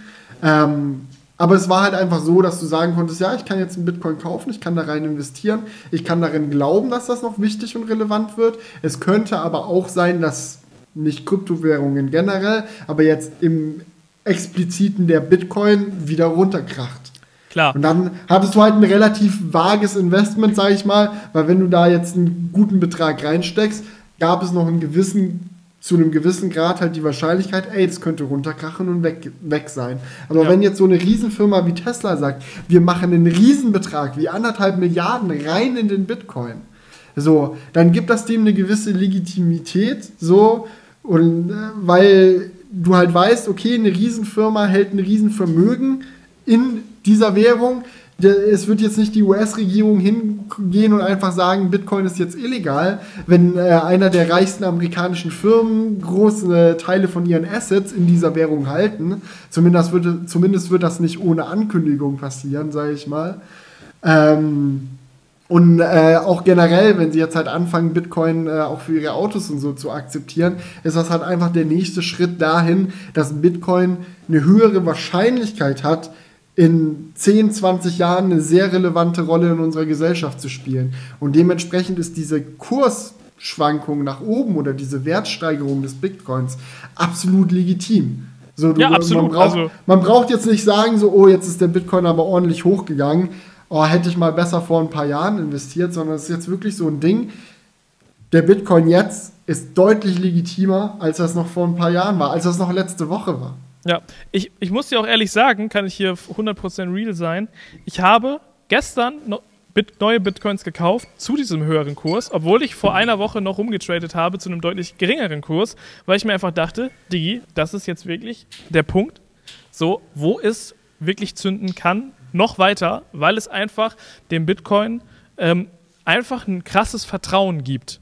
So, und das ist halt, gerade dass sie halt sagen, man kann zukünftig einen Tesla mit Bitcoins kaufen, so, das ist ja auch so eine Sache, wo die Leute dann auch verstehen, das kann wirklich dazu führen, dass es eine wirkliche Währung auch wird im Alltag. Weil so weit ist der Bitcoin natürlich gerade, du kannst jetzt nicht zur Tanke gehen und da deinen dein, dein Sprit damit bezahlen. So weit ist es halt noch nicht, aber es könnte halt passieren. Jonas hat mir von einem Kumpel erzählt, der vor Jahren mal für 27 Bitcoins eine Pizza gekauft hat. In ja. Berlin. Mhm. ja.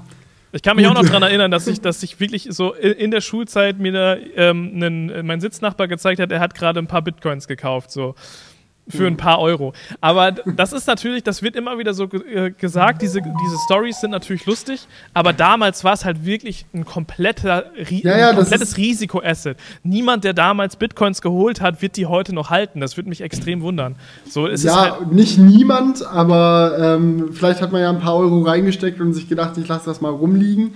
Ähm, und jetzt weiß man das Passwort zu seinem Wallet nicht mehr. Gibt es da auch ganz viele. Ja, natürlich, aber jeder, der das Passwort noch hat, der wird, also spätestens 2017 beim ersten großen Anstieg, wird er sich gedacht haben: Alter, wir sind jetzt bei 10.000 Euro. Ich habe das damals für 50 gekauft. Natürlich schalle ich das jetzt raus.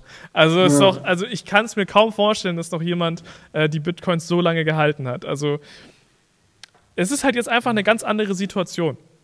Und deswegen ist es halt auch viel mehr wert. Mhm. Ja. ja. Also ich finde es mega spannend, muss ich sagen. Ähm, ich denke auch, dass, also wie gesagt, ich denke, es ist relativ wahrscheinlich, dass andere Firmen nachziehen werden und dann gucken wir mal, wo es hinführt. Äh, ich würde nicht sagen, dass die Chance, dass der Bitcoin reguliert wird, ähm, jetzt dadurch ähm, nicht mehr vorhanden ist.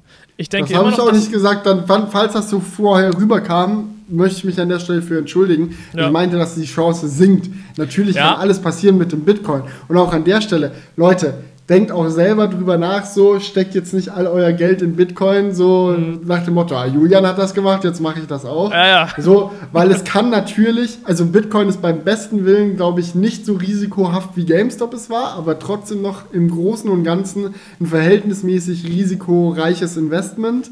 So, aber halt deutlich weniger risikoreich, als es vor einer Woche noch war. Ja, ist gut, dass du es nochmal ansprichst. Ich will es auch noch mal, nur noch mal klar sagen, es sollte jetzt auch kein finanzieller Rat sein oder so. Ich habe jetzt auch wirklich keine riesige Summe da reingesteckt, sondern auch wieder nur so etwas, was ich halt äh, beiseite gelegt hatte und mir dachte, so komm, kannst du jetzt mal da reinstecken. Ähm, weil natürlich, der Bitcoin kann auch noch mal krasse Korrekturen haben. Also es muss jetzt nicht sein, dass es jetzt ab heute nur noch bergauf geht. Es kann auch sein, dass der Bitcoin trotzdem in zwei Wochen nochmal bei, keine Ahnung, 30.000, 20.000 ist, wie auch immer. Das kann natürlich trotzdem passieren. Gerade wenn halt irgendwann mal so eine Meldung kommt wie Land XY verbietet den Bitcoin oder irgendwie sowas, ist das natürlich dann immer erstmal ein krasser Downer. Ähm, aber ich denke, den Bitcoin kann man eigentlich nicht verbieten. Man kann ja, natürlich die Man kann Konkurrenz zum Bitcoin schaffen. Also was natürlich passieren kann, ist, dass zum Beispiel die US-Regierung oder das Europaparlament irgendwann entscheidet, so, wir brauchen jetzt auch einen digitalen Euro und dann machen die einen Krypto-Euro mhm. oder so. Der dann natürlich mit dem Bitcoin konkurriert und dann in der Hinsicht halt äh, den Vorteil gegenüber dem Bitcoin auch hat, dass er halt dann äh, staatenweit besseren Support erhält und in das Finanzsystem besser integriert ist. Auf der anderen Seite ist es natürlich aber auch einer der größten Vorteile von Bitcoin, dass er so unabhängig ist sage ich jetzt einfach ja, mal. Ja. Aber das wird auf der anderen Seite auch wieder das sein, dass die meisten Regierungen an dieser Währung wohl stören wird. Ja, ja, das ist halt so die Sache, gerade, dass man, dass man halt mit dem Bitcoin theoretisch anonym halt Transaktionen machen kann, das passt den Regierungen halt gar nicht, weil das halt äh, immer so die Möglichkeit bietet, ähm, halt Geld vor dem Fiskus zu verstecken. Und deswegen kann es halt passieren, dass Regierungen sagen, dass sie zwar den Bitcoin nicht verbieten, aber dass sie halt so eine Art Bankenpflicht einführen. Also dass man sagt, so wenn ihr Bitcoins traden wollt, dann geht das nur über die und die Bank oder die und die Börse und die muss aber eure Daten festhalten. Also dass ja. Julian Völzke jetzt gestern Bitcoins gekauft hat, wird ja, festgehalten. So Sowas kann halt passieren. Ist natürlich das leichteste der Welt, dann zu sagen, du machst einfach im Darknet trotzdem Bitcoin-Handel und so, aber ich weiß 100%, was du meinst mhm. und stimme dir da auch absolut zu. Also das, das wäre natürlich schade, weil es würde so ein bisschen den, den ähm, ja, das Schöne am Bitcoin ja ein Stück weit zerstören. Ja, aber jetzt mal ganz ehrlich, wie hoch hältst du, also wie hoch schätzt du die Wahrscheinlichkeit, dass Bitcoin so eine global relevante Währung wird, wo alle Staaten sagen, ey, bin ich wirklich 100% fein mit, dass wir das nicht kontrollieren können, let's go. So, ja. ah, das ist halt noch so ein Punkt, wo ich sage, so, ich persönlich glaube daran, dass der Bitcoin sehr relevant wird in Zukunft. Ich habe auch selber Bitcoins aus genau dem Grund. Ähm, aber ob das jetzt halt wirklich so ein Ding wird, wo man sagt, so ja, das, das, das wird einfach die, die einzige und größte und relevanteste äh, Währung der Welt. Ah, bin ich mir noch nicht 100% sicher. So einfach, weil politische Macht ist nicht zu unterschätzen. Wenn die äh, was verbieten wollen, dann wird das verboten. Wenn die eine eigene Währung schaffen wollen, dann wird eine eigene Währung geschafft. Und man darf halt auch nicht vergessen, dass äh, der Zufluss von neuer von neuem Geld in, den, äh, in die Wirtschaft hinein ein sehr wichtiges Tool ist, mit dem Regierungen auch ihre Wirtschaft kontrollieren und steuern können. Also es ist ja wichtig, dass du eigentlich in Krisensituationen neues Geld drucken kannst und so. Das ist natürlich auch irgendwo ein Balanceakt. Also du kannst jetzt nicht einfach sagen, ah, wir brauchen mehr Geld, let's print that shit, let's mhm. go so, du musst das natürlich sehr vorsichtig und gezielt machen, aber das ist ja zum Beispiel was, was beim Bitcoin einfach technisch nicht möglich ist. So, also eine ganze Landeswirtschaft äh, in äh, halbwegs ähm, äh, kontrollierter Art und Weise ablaufen zu lassen, wenn die 100% auf Bitcoin äh, gestützt wäre, das würde, glaube ich, nicht funktionieren. Ja, also es würde halt nicht so funktionieren, wie es heute funktioniert. Aber es, es wäre wahrhaftig 100% demokratisch. Die Frage ist, ob du das möchtest. Naja, also ich glaube schon, dass das, also ich glaube schon, dass der Bitcoin da eigentlich sogar ganz eine ganz, einen ganz guten Effekt haben könnte, weil äh, der Bitcoin würde halt dafür sorgen, ähm, dass, dass dein Geld auch ein Asset ist. Weil das ist ja jetzt gerade nicht so. Wenn du Euros hast, hast du Euros und die werden sogar eigentlich eher weniger wert über die Zeit. Ja. So, aber wenn du Bitcoins hast, führt das dazu, dass du dir genau Gedanken machst, wann gebe ich denn Geld aus und wann gebe ich kein Geld aus. Denn wenn du etwas ausgibst von deinem Geld, also von den Bitcoins, gibst du auch etwas von deinem von deiner Vermögensanlage ab. Das ist genauso, als ob ich mir jetzt gerade überlegen würde, verkaufe ich meine Tesla-Aktien, weil die könnten noch geiler abgehen, so wenn man jetzt mit Tesla-Aktien bezahlen könnte. So, da würde ich mir auch zweimal überlegen, brauche ich jetzt dieses neue Smartphone wirklich? Oder kann ich eigentlich nicht auch mein altes Smartphone benutzen und ich äh, behalte meine schönen äh, Tesla-Aktien, weil die könnten noch mehr Geld bringen? Und das würde, glaube ich. Das ist so schon richtig. Das ist schon richtig, aber am Ende des Tages ist es so ein Ding, das hast du technisch gesehen mit Euros jetzt auch schon in der Hinsicht, dass du ja Euros auch benutzen kannst, um wertsteigende Assets zu kaufen. So, äh, ich sag mal so, wo steht die Tesla-Aktie heute? Irgendwas um die 700. Mhm. So klar kann ich 700 Euro für ein Handy ausgeben. Ich kann aber auch 700 Euro nehmen und mir eine Tesla-Aktie kaufen. So, das ist ja technisch möglich. Und ich sag mal so, jeder, der sich ein bisschen mit Finanzen auseinandersetzt, so wird das ja wissen, dass äh, Geld ein Asset ist, der einfach an Wert verliert, während es andere Sachen gibt, die im Wert steigen. Ähm, und ich weiß nicht, ob die Unbereitschaft in dem Bereich der Gesellschaft, die sagen, ist mir egal, will ich mich nicht mit auseinandersetzen, Finanzen finde ich langweilig, ich halte einfach meine Euros, ob denen dann mit dem Umstieg auf so eine Währung wie Bitcoin auf einmal klar werden würde, dass das im Wert steigt und die dann auf einmal ihr Verhalten komplett verändern würden oder mhm. ob äh, das nicht dazu führen würde, dass Leute, die schon jetzt sagen, ach, Finanzwelt ist mir scheißegal, ich habe mein Geld auf dem Konto, that's it, dass die dann nicht auch einfach sagen, ja, ich habe meine Bitcoins auf dem Konto und gebe die aus, wenn ich die halt ausgeben will. Das kann schon echt gut sein, dass die Leute dann auch das nicht mehr so sehr als Geldanlage Asset sehen würden, wie es jetzt gerade ist und dann vielleicht eher wie, die, wie eine Währung damit umgehen. Es ist halt die Frage, wie es sich entwickelt. Ähm, lang oder kurz wird der Bitcoin sich, also wenn er zu einer, sagen wir mal, großen Währung wird, ähm, dann würde es ja sowieso auch zu einem Status kommen, wo er sich viel konstanter halten wird. Jetzt gerade gibt es ja noch ziemlich viele Schwankungen, ähm, was halt auch immer wieder dann dazu äh, führt, dass man es halt eher als Anlageobjekt sieht, weil man sich denkt, okay, es könnte jetzt noch krass hochgehen aber das könnte sich ja auch äh, damit dann irgendwann so ein bisschen einpendeln, wenn es wirklich ein, auch als Zahlungsmittel genutzt wird, muss es ja auch zwangsläufig etwas konstanter sein, weil wenn ich jetzt Brötchen verkaufe und jeden Tag ist der Preis komplett unterschiedlich, ist das ja auch nervig. Also, das habe ich mich tatsächlich auch schon bei Tesla gefragt, wenn die dann äh, Bitcoins akzeptieren, um ihre Autos zu kaufen. Ja. So, ob dann ein Tesla einen Festpreis in Bitcoin kostet und wenn du einen schönen Tag erwischt, dann ist er halt ein bisschen günstiger als an einem anderen Tag. Oder äh, ob der Bitcoin-Tesla-Preis sich dynamisch tagesaktuell äh, anpassen wird. Also ich, ich schätze tatsächlich eher, dass er sich dynamisch anpassen wird. Ja. Ja, aber es ist schon auch clever für Tesla, weil dann haben die direkt ein frisches Geld in Bitcoins noch dazu bekommen, wenn jemand über Bitcoins einen Tesla kauft. Ja. ja. Und die, Fra die Frage ist halt sowieso, wie, ähm, ob das überhaupt möglich wird, dass, dass jeder direkt äh, das kaufen kann mit Bitcoins oder ob das nicht erstmal so eine Probetestphase gibt, wo dann ein paar Leute du. das. Wahrscheinlich. Julia, die kaufen 1,5 Milliarden in Bitcoins. Mhm Die das ist tatsächlich das gar nicht so viel Jeder, für Teslas Cashflow. Je, das ist schon richtig, aber die meinen das ernst. Jeder, der einen Tesla in Bitcoins kaufen möchte, wird in der Lage sein, das zu tun. Das wird nicht irgendwie so eine Pilot Project oder so, mhm. sondern das wird so sein, wenn du auf die Tesla-Webseite gehst.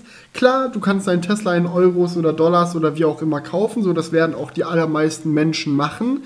Aber wenn du möchtest, kannst du deinen Tesla in Bitcoins bezahlen. Und du musst mal überlegen, es gibt generell schon einen relativ kleinen Bereich an Menschen, die überhaupt den Gedanken cool finden, einen Tesla mit Bitcoins zu kaufen. Und unter denen musst du dann noch die rausfiltern, die auch sagen, ja, ja, ich will meine Bitcoins verkaufen, dafür ein Auto haben.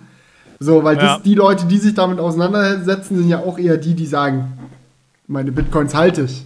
So, das ist für mich eine Wertanlage, die, da kaufe ich mir doch jetzt kein Auto von. Na, aber das ist das, das teuerste Auto der Welt. Das ist genau der Gedanke, den ich ja, ja. bei, bei Bitcoin, wenn das irgendwann mal so ein großes Zahlungsmittel wird, so spannend finde, weil ich glaube, der Gedanke, also die Einstellung zum Geld verändert sich einfach. Ich glaube, ja, dass die Leute aber das ist ja das, was ich gerade schon deutlich nachhaltiger schon gesagt werden. habe. Da gibt es halt einfach den Unterschied zwischen den Leuten, die halt jetzt mit äh, in Bitcoin drin sind. Das sind Leute, die sich für Finanzen und solche Sachen interessieren oder zumindest äh, für Wertanlagen und so weiter und so fort und die ganze Entwicklung dahinter. Wenn wir davon reden, dass Bitcoin ein akzeptiertes Zahlungsmittel ist, dann wird sich zwangsmäßig auch die Leute damit auseinandersetzen, denen das scheißegal ist. Das war ja mein Punkt von gerade eben, dass ähm, das einfach den Unterschied macht zwischen Leuten, die jetzt in Bitcoin drin sind sind und wie das dann in Zukunft wäre. Hm. Also die, die Leute, die Tesla jetzt äh, auf die Tesla abzielt oder die jetzt in den nächsten Jahren ein Model 3 mit Bitcoins kaufen würden, sind ja nicht die Leute, die in 20 Jahren sagen, ach, ist mir egal, ich kaufe mir jetzt meine Pizza mit Bitcoin. Ja, schon, aber ich glaube trotzdem, dass der Zusammenhang nah, naheliegender sein wird, als jetzt mit Geld und ja, du kannst es halt in Aktien stecken, ja, du kannst es halt da reinstecken, weil ja. der Bitcoin du hat. Du siehst es halt der Bitcoin hat ja auch dann eine deflationäre Tendenz.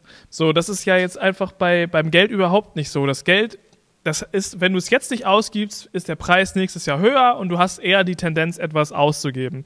Aber dadurch, dass der Bitcoin halt begrenzt ist, denke ich schon, dass es eher zu einer Situation kommen wird, ähm, wo die Leute dann sich denken, nee, das spare ich mir, weil es gibt eine deflationäre Bewegung, weil die Bitcoins sind endlich, es kann nicht mehr geben. Und ich stelle mir das gerade vor. So, ich will jetzt wirklich nicht gemein sein, aber so der, der durchschnittliche Bürger, der sich für Finanzen nicht weniger interessieren könnte, der jetzt so dasteht, so keine Ahnung und auch mit seinem äh, normalen Euros schlecht äh, umgeht, wird dann in 20 Jahren dastehen, auf sein Handy gucken und sagen, oh, es gibt eine deflationäre Ja, die, also wenn du sagen. von den Leuten ausgehst, denen es jetzt wirklich komplett egal ist, denen wird es natürlich auch in 20 Jahren egal sein. Aber es gibt ja immer eine Menge dazwischen, die sich denken, ja, ist ganz spannend, ich bin aber jetzt noch nicht so, ja. ich habe jetzt nicht so Bock, mich so viel damit auseinanderzusetzen und die dann vielleicht eher so denken. Also es gibt ja immer eine Schnittmenge. Ja, aber unter, überschätzt nicht, wie viele Leute sich für Finanzen interessieren. Das ist, glaube ich, tatsächlich äh, gar nicht mal der größte Teil der Gesellschaft. Ja, also die ich, das sagen. Ich also, die meisten Leute, die sich damit auseinandersetzen, machen das, wenn dann gezwungenermaßen, wenn sie mal einen Kredit für ein Haus oder so brauchen. Äh, aber ansonsten äh, geht es, glaube ich, den allermeisten Leuten so, dass sie halt ihren Job haben, Geld verdienen, das ausgeben, that's it. Ja, also das ist schon so. Aber ich finde, man merkt auch gerade, dass sich das ändert, weil immer mehr Leute sich dafür interessieren. Also jetzt gerade auch bei diesem ganzen GameStop-Thema und so weiter. Also man hat schon das Gefühl, dass immer mehr Leute mitreden wollen bei diesem ganzen Finanzthema und sich dafür auch immer mehr interessieren. Oder hast du das? Merke ich auch bei mir selbst. Also mir selber war den größten Teil von meinem Leben sowas immer scheißegal. Ja. Und jetzt in den, in den letzten Jahren hat das auch bei mir zugenommen, das Interesse an dem Thema. Ja. So, weil davor, das war halt immer irgendwie so, ja, keine Ahnung, so Aktien, Sparpläne, dies, das, das ist so ein, das ist ein langweiliges Thema, das ist unsexy, das machen irgendwelche Leute in Anzügen, dies, das. Und jetzt ist es halt so, ja, du, äh, du kannst eine App auf dein Handy runterladen und wenn du dich clever anstellst oder Glück hast, hast du danach mehr Geld als vorher. Und ich glaube, mit dem Gedanken, mehr Geld als vorher zu haben, können sich die allermeisten Leute sehr anfreunden. Also das ist was, da haben, glaube ich, viele Interesse dran. Ähm, so.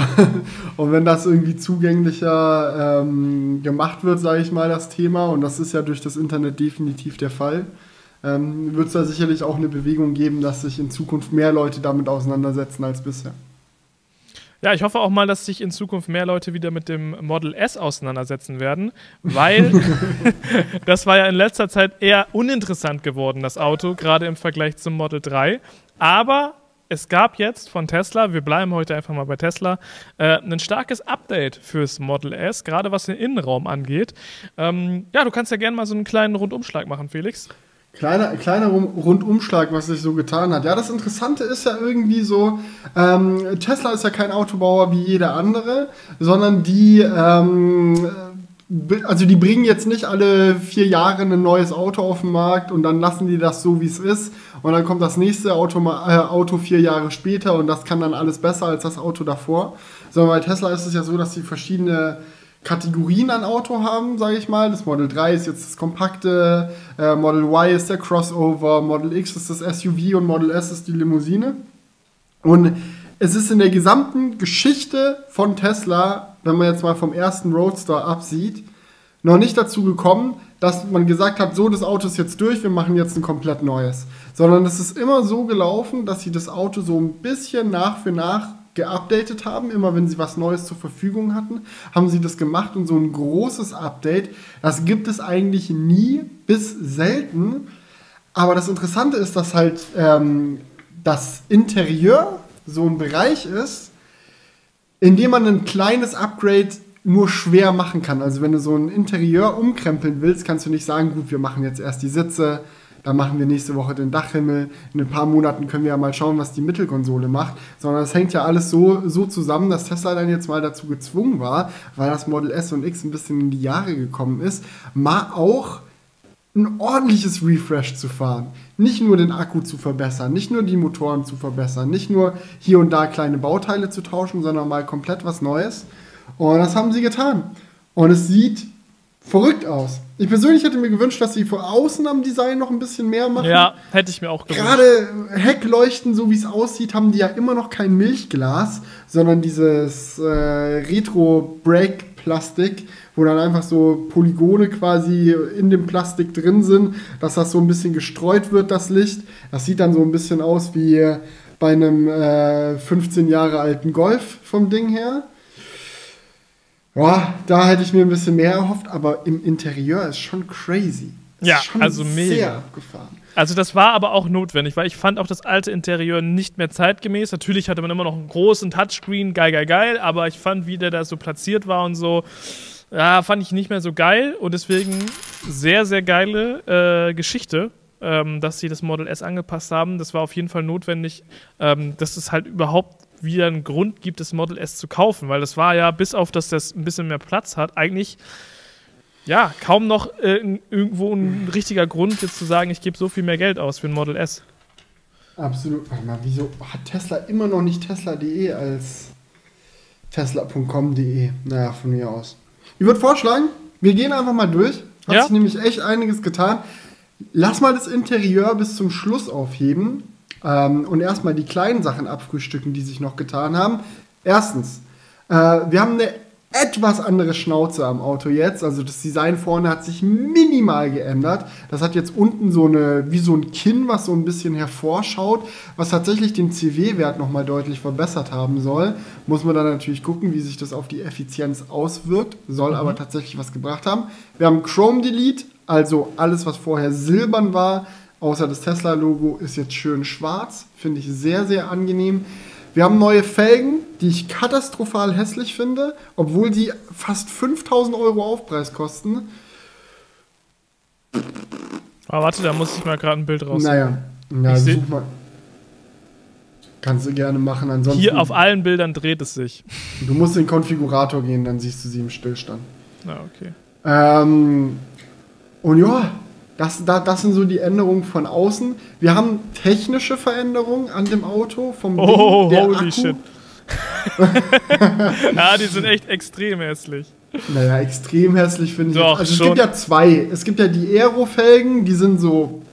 Äh, äh, Und dann halt diese teuren Aufpreisfelgen, die sind einfach nicht geil und nicht 5000 Euro wert, aber definitiv besser als die normalen Aerofelgen. Trotzdem würde ich sagen, das Auto holt man sich am besten mit den Aerofelgen und macht dann selber andere drauf. Ja. Obwohl ich finde, die, die, Aerofe äh, die Arachnid-Felgen Felgen für 5000 Euro, wie auch immer das ausgesprochen wird, die sind schon, die kann man schon rocken. Aber für 5000 Euro halt nicht. da kriegst du echt schönere Felgen für 1000 Euro, das ist gar kein Problem.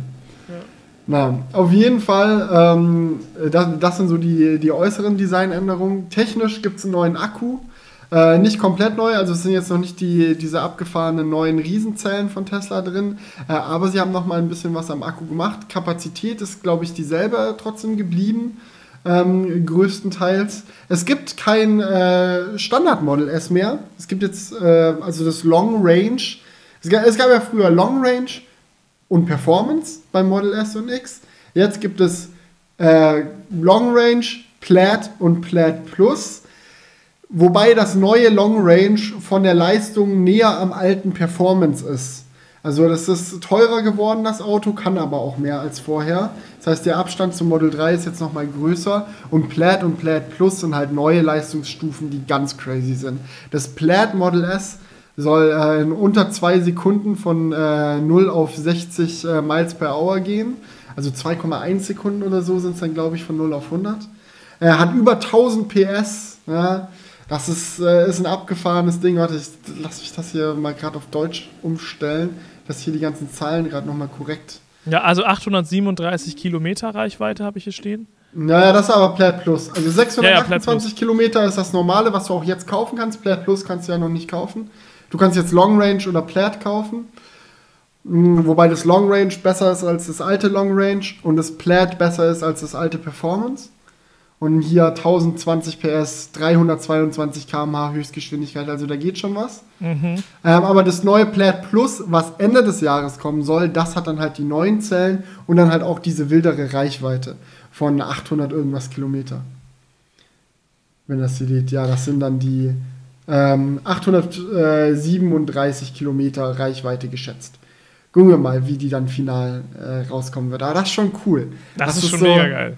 Das ist schon geil. Vor allem nicht nur so, ich, ich weiß, es gab so einige Leute, die dann gesagt haben, so, ja, ich meine, das ist schön und gut mit der extra Reichweite, aber braucht man das wirklich? Ich meine, man kommt ja auch schon jetzt easy von Charger zu Charger. Das stimmt schon, aber weißt du, was einem diese Reichweite erlaubt zu machen? Ja, ja natürlich. Also du, du, kommst einfach, du kannst einfach noch ähm, ohne, ohne eine Ladesäule zu Hause viel einfacher um die Runden kommen. Das ist nicht der Punkt, auf den ich hinaus will. Der Punkt, auf den ich hinaus will, ist, dass du schneller fahren kannst. Du kannst schneller fahren so, ja. mit einer höheren Reichweite. Während du jetzt die Situation hast, dass du hin und wieder mit deiner Geschwindigkeit halt schauen musst, wie du hinkommst. So, ich hatte jetzt wirklich häufig mit meinem Model 3 schon die Situation, so nachts Autobahn, ich bin alleine, ich will nur noch nach Hause, so äh, quer durch Deutschland. Da kommt es mal dazu, dass du halt, nachdem du vollgeladen hast, bis zum nächsten Charger fährst, am Ende merkst, hm, mit äh, 200 km/h komme ich da jetzt aber nicht an, muss ich jetzt auf 130 runtergehen. Das wird mit dem Plaid Plus nicht mehr der Fall sein. Da kannst du genauso schnell zum nächsten Supercharger fahren, wie du fahren willst. Und das Auto gibt es ja her. Also 322 km/h Höchstgeschwindigkeit.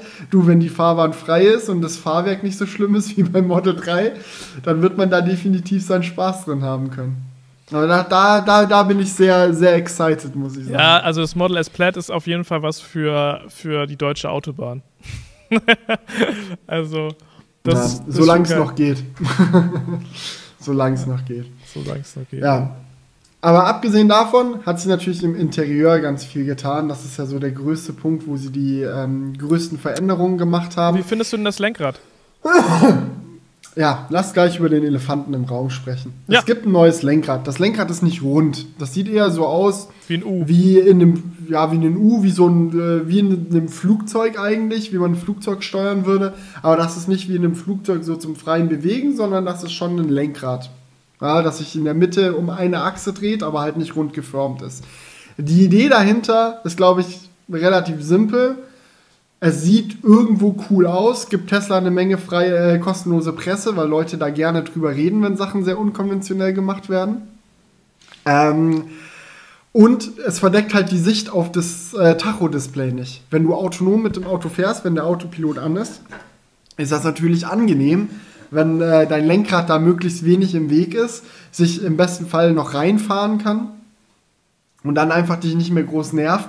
Das sind schon coole Punkte. Auf der anderen Seite denke ich mir aber, du, wenn ich mein Auto selber fahren will, dann ist das bestimmt nervig, das Lenkrad nicht durch die Finger gleiten lassen zu können. Weil wie oft hat man das, dass man in der Kreuzung oder wenn man abbiegt oder so, das Lenkrad rumreißt und dann nach und nach nur so loslässt, um wieder zum geraden Fahren zurückzukommen. Also du lenkst ja nicht so und dann wieder zurück, so, sondern du lenkst so rum und dann lässt du es so ein bisschen gleiten, bis es wieder so ist, wie du es haben möchtest. Und das wird mit dem Lenkrad nicht gehen. Und ich bin sehr gespannt darauf, wenn wir das dann mal irgendwann Probe fahren können, ob das wirklich so doll nervt, wie ich mir das vorstelle, oder ob das eigentlich geht.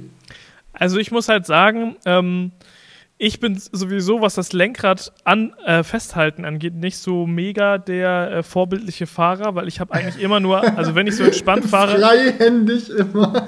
Nein, nicht freihändig, aber ich fasse das, fass das Lenkrad halt meistens unten einfach an. So. Mhm. so, natürlich, wenn ich jetzt durch die Kurve fahre, mache ich das nicht mit einer Hand.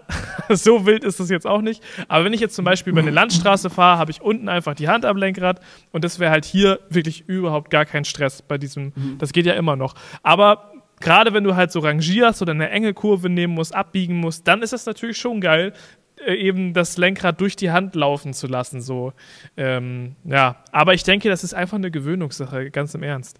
So, wenn du das, wenn du das Auto hast und du fährst es jeden Tag, dann machst du das halt einfach nicht mehr. Ich sag so. mal so, Julian. Bei diesen Dingen, es gibt manche Sachen, die sind unnötigerweise normal und es gibt manche Sachen, die haben sich einfach etabliert, weil sie gut sind.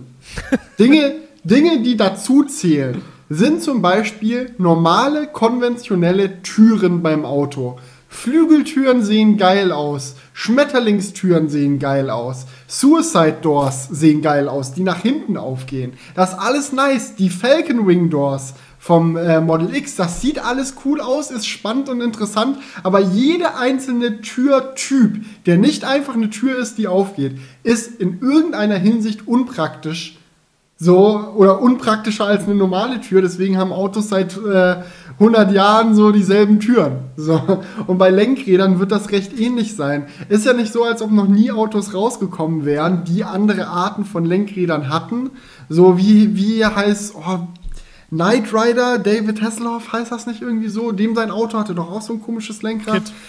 Kit. Kit dies, das. So, und ich habe ich hab schon Videos gesehen von Leuten, die dann mal mit solchen Autos rumgefahren sind, die haben sich alle über das Lenkrad abgefuckt. Und ich kann mir gut vorstellen, dass es sehr gute Gründe gibt, warum Lenkräder rund sind.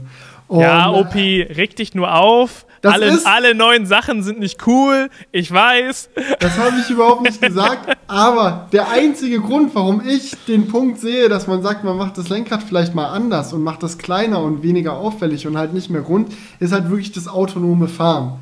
So, weil ich sag's dir, wie es ist, auf der Autobahn, wo man ja die meiste Zeit irgendwie als Langstreckenfahrer verbringt und dann mit Autopilot fährt, da könnte, es, könnte das Lenkrad auch weg sein. Ja? Äh, ich, ich, hatte mal eine Situation, äh, da bin ich äh, mit Jonas zusammen im Tesla gefahren und äh, Autopilot war an und ähm, Jonas äh, wurde dann von seiner Freundin angerufen und war tatsächlich relativ abgelenkt. Also hat natürlich noch auf die Straße geguckt, aber hat sich hauptsächlich in das Gespräch mit seiner Freundin vertieft, die gerade irgendwelche technischen Probleme hatte, wo er helfen musste. Und dann habe ich vom Beifahrersitz das Auto gesteuert, weißt du, kurz geblinkt, rübergezogen. Der Autopilot macht das ja alles. Mhm. So, das geht. Und es war der Moment, wo ich auf dem Beifahrersitz ohne Lenkrad saß und wirklich das Gefühl hatte, ich brauche gerade überhaupt kein Lenkrad. Und in so einer Situation, klar, macht da so einen komischen Lenkhobel hin. So, der ist dann weniger im Weg und ist cool. Aber ich glaube, so zum normalen Fahren und so wird das, glaube ich, mehr nerven, als äh, dass das cool ist. Naja, also ich glaube, du kannst dir auch, du, du fühlst dich da einfach wie so ein Jetpilot drin. Und dann kann das auch vielleicht diese Coolness wieder, wieder herstellen. Das kann natürlich der Fall sein. Auf der anderen Seite, ah, naja, wenn du das dann trotzdem so, wie cool fühlst du dich noch, wenn du dich in so einer Situation mit verkreuzten Armen in der Kurve wiederfindest? Ja, Digi, da findest du, da findest du deinen Workflow. Da machst du es mit einer Hand mhm. so und die andere Hand lässt du unten durchgleiten. Schauen wir mal, ob das Lenkrad wirklich so kommt. Ja. Ähm, in äh, Europa gerade, es wurde ja auch im Quellcode von der Tesla-Webseite ein Bild gefunden von dem neuen Model S mit einem vernünftigen Lenkrad mhm. oder einem herkömmlichen Lenkrad, sage ich jetzt einfach mal.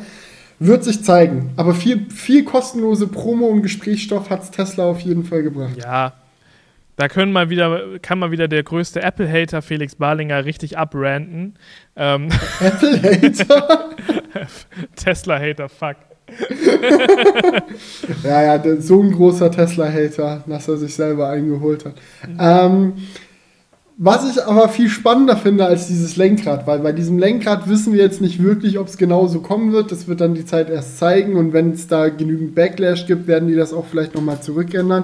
Finde ich die Frage nach, dem, äh, nach den restlichen Steuerungen, weil eine Sache, die das Model S auch nicht mehr hat, sind Hebel hinter dem Lenkrad. Das ist mir auch also schon die, aufgefallen, ja. Mit denen man irgendwie so die Scheibenwischer irgendwie macht mhm. oder blinkt.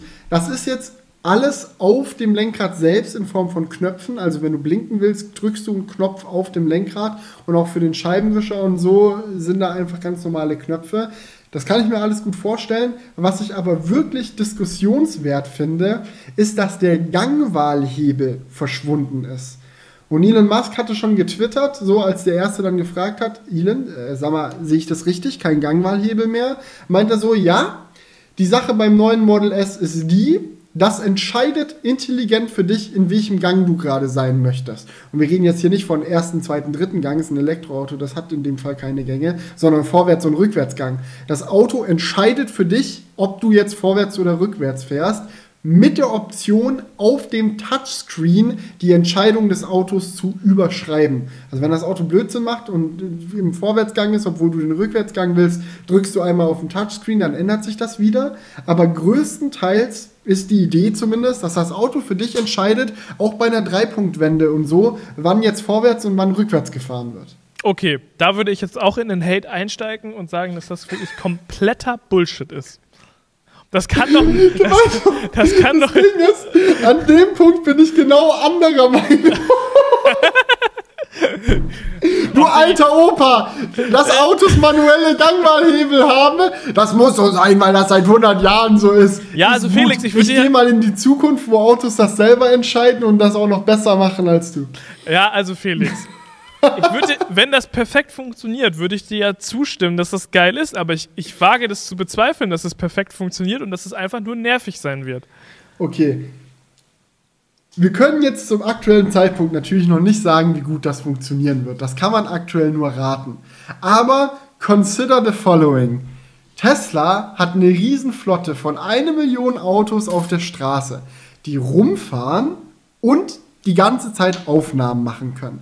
Wenn irgendjemand eine KI bauen kann, die weiß, wann Leute normalerweise vorwärts und rückwärts fahren, dann Tesla. Weil sie haben die Aufnahmen, sie können die KI trainieren, das ist nicht das Problem. Die meisten Situationen, in denen man rückwärts fährt, sind Einparken und da ist es relativ easy zu erklären. Du fährst an einer Parklücke vorbei, setzt den Blinker, klar will der da jetzt rückwärts rein, wenn die Parklücke hinter dir ist. Dann macht er den Rückwärtsgang rein, so lange, bis du zum Stehen kommst. Dann macht er den Vorwärtsgang rein. So, das, das kann ich mir schon alles gut vorstellen. Und Elon meinte auch auf Twitter, wenn man das mal ein paar Tage gefahren ist und sich dran gewöhnt hat, findet man es danach maximal unnötig, den Gang selber einstellen zu müssen. Und ich sag's dir, wie es ist, ich glaube ihm das.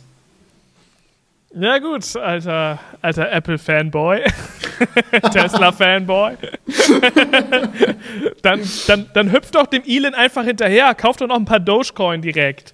Du.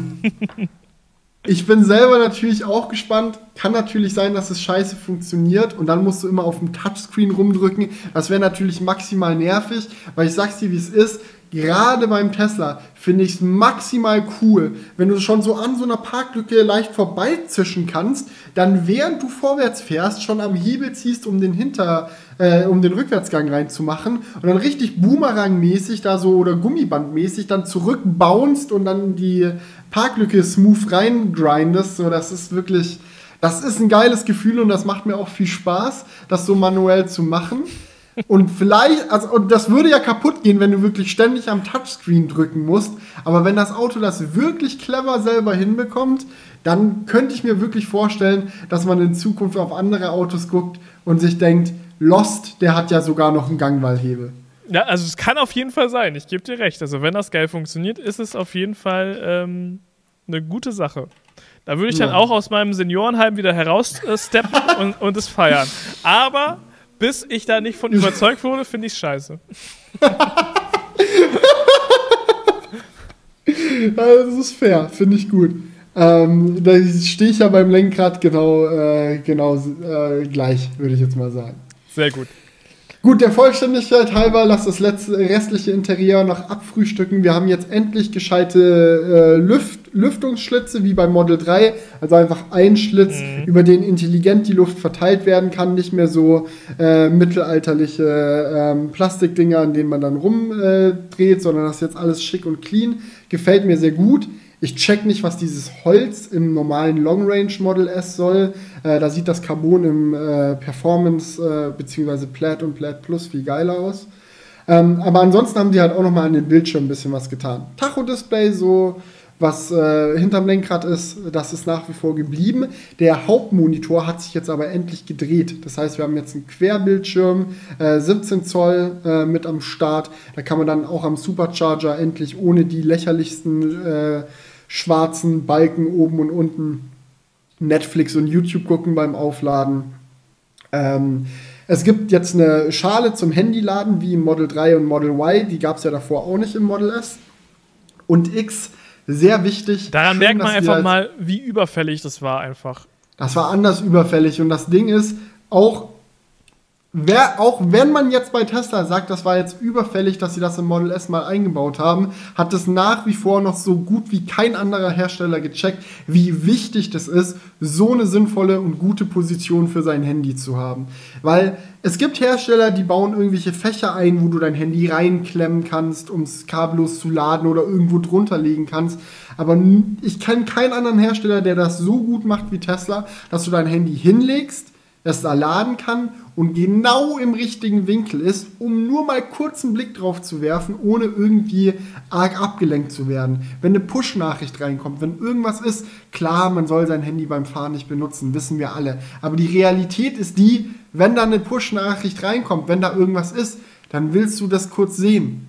So, und wie oft bekommt man das mit im Alltag, so wenn man mal bei jemandem mitfährt oder so, dass dann halt irgendwas ist, man guckt kurz aufs Handy, man ändert kurz die Musik, wie auch immer, und dann ist man halt kurz abgelenkt. Das muss nicht sein. Wenn man das Handy vernünftig platziert im Innenraum, dann kann das ein kurzer Blick runter sein und fertig.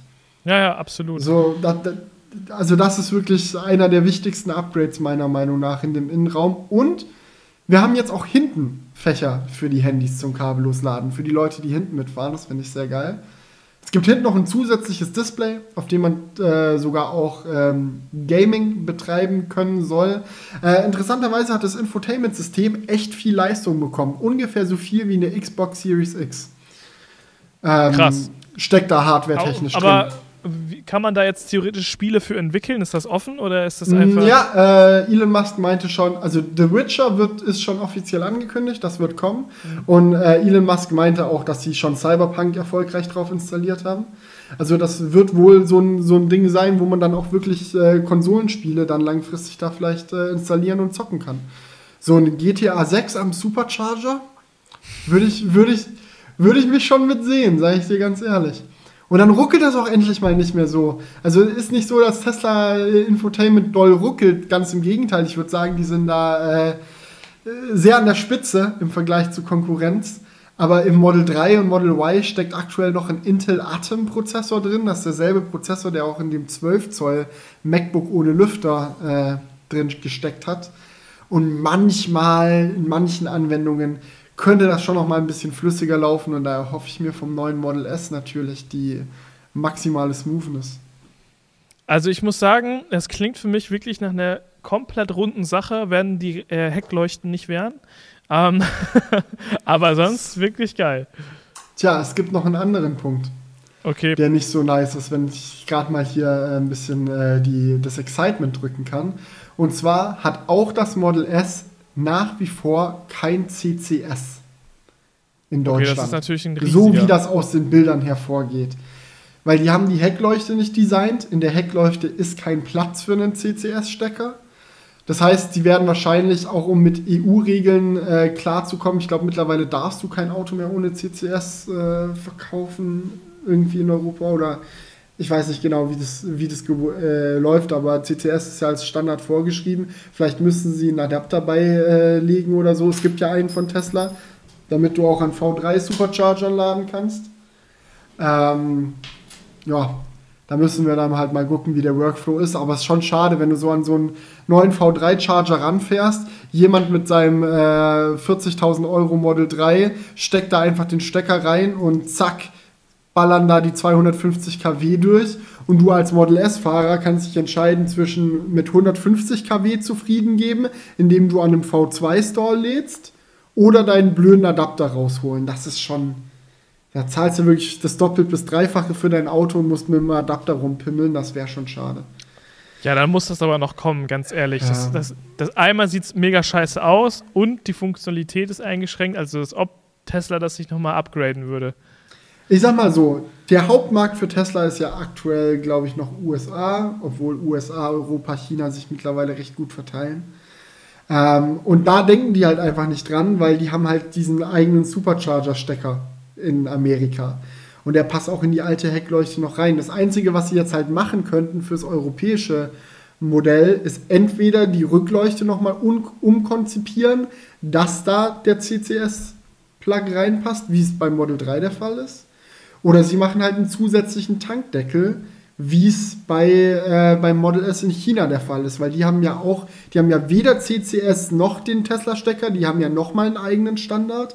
In China gibt es sogar zwei verschiedene Standarde für Schnellladen und Langsamladen. Das heißt, du hast zwei Stecker nebeneinander unter einem Tankdeckel, der sich links von der Rücksäule über dem äh, hinteren Radkasten befindet in China. Ähm, vielleicht werden sie das dann mit dem CCS-Ding äh, auch so machen, aber schauen wir mal.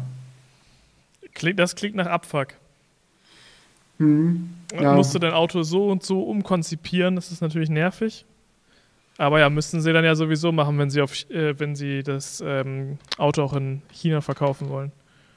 Ja, ich meine, beim Model S, in, beim alten Model S in China war es schon so, dass mhm. es einen Tankdeckel hatte. Vielleicht kommt das dann auch nach Europa. Ja. So. Finde ich, find ich sowieso nicht so ein Ultra-Must-Have, dass es in der Rückleuchte sein muss. Letzte Sache, was ich noch ansprechen wollte, weil ja. ich das auch sehr spannend fand beim neuen Model S und X. Es gibt jetzt ein neues Audiosystem mit Noise Cancelling. Ach was. Ja. Und es funktioniert genauso, wie du dir das vorstellst. Mikrofone fangen den, den Geräuschpegel ein, der durch Fahrgeräusche, durch Wind und so weiter entsteht. Und die Lautsprecher im Auto stoßen passend dazu gegenläufige äh, Audiowellen aus die dann diese Windgeräusche auscanceln. Und dann ist es ruhig. Das ist die Idee. Geil. Also wenn das funktioniert, ist es echt das ist so, Es ist halt so typisch Tesla, ne? Sie kriegen es nicht hin, dass das Auto vernünftig gedämmt ist. Egal, wir lösen das mit Software. ja. Also ich meine, so bei den meisten Autos ist es eigentlich immer mega still da drin. Mhm. Also zumindest ja. bei Hochpreisen. Ich weiß, auch, ich weiß auch ehrlich gesagt nicht, ob sie jetzt die Ersten sind, die das machen oder ob das vorher schon mal ein anderer Hersteller gemacht hat.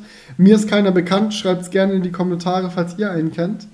Ähm, und ich bin auch sehr gespannt darauf, wie das funktioniert, weil im besten Fall filtert das natürlich Windgeräusche und so alles raus, aber Hupen oder sowas, das darf ja nicht rausgefiltert werden. So, wenn im Straßenverkehr da äh, jede Fahrradklingel und so absolut nicht mehr hörbar ist, weil das Auto das alles rauscancelt, dann hat man irgendwann ein Problem.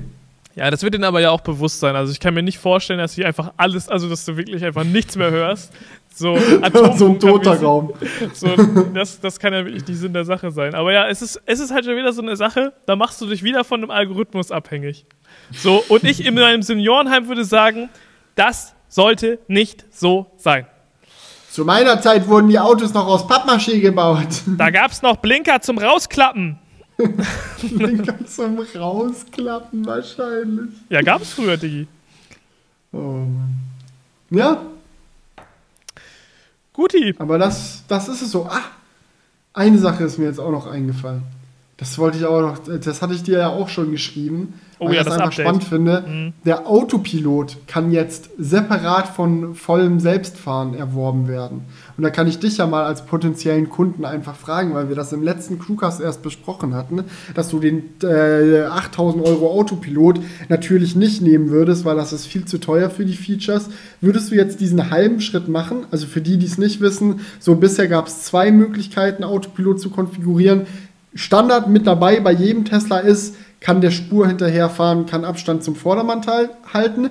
Und bisher war für 8000 Euro aufpreispflichtig, dass man Spuren wechseln kann, dass man automatisch aus Parklücken ausparken kann, dass man automatisch in Parklücken einparken kann, dass er Ampeln erkennt und sowas. Das war alles halt ein 8000 Euro Paket.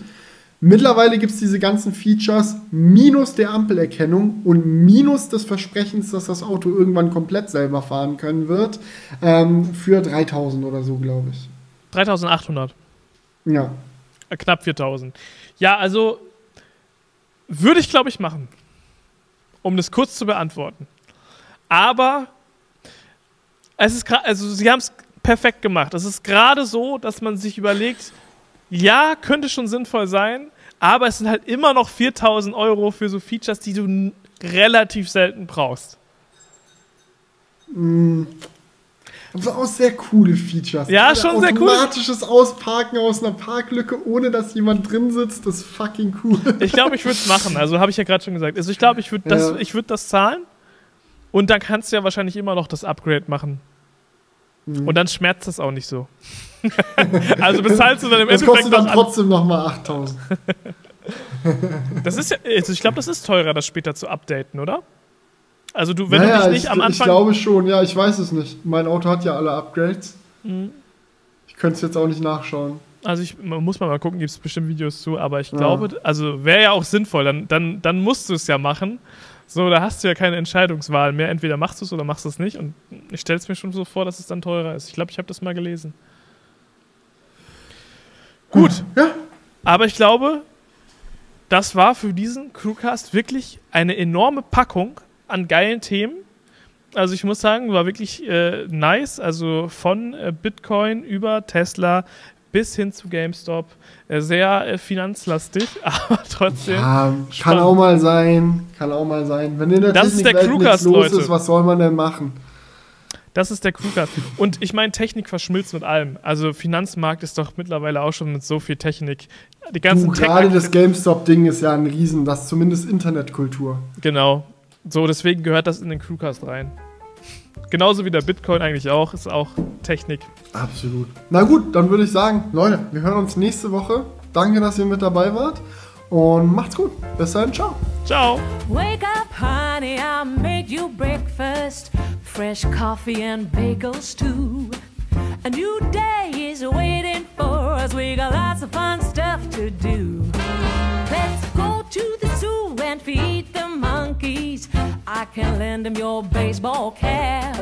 Let's make the day a very of fun. Growing up is just a trap. Don't it seem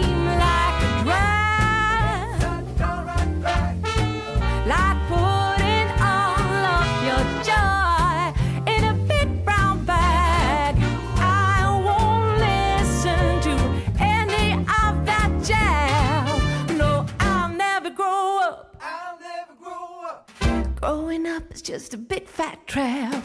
I take pride in never working a day. Can't see the use of it anyway. Who can think I'm such a load of crap? Growing up is just a trap.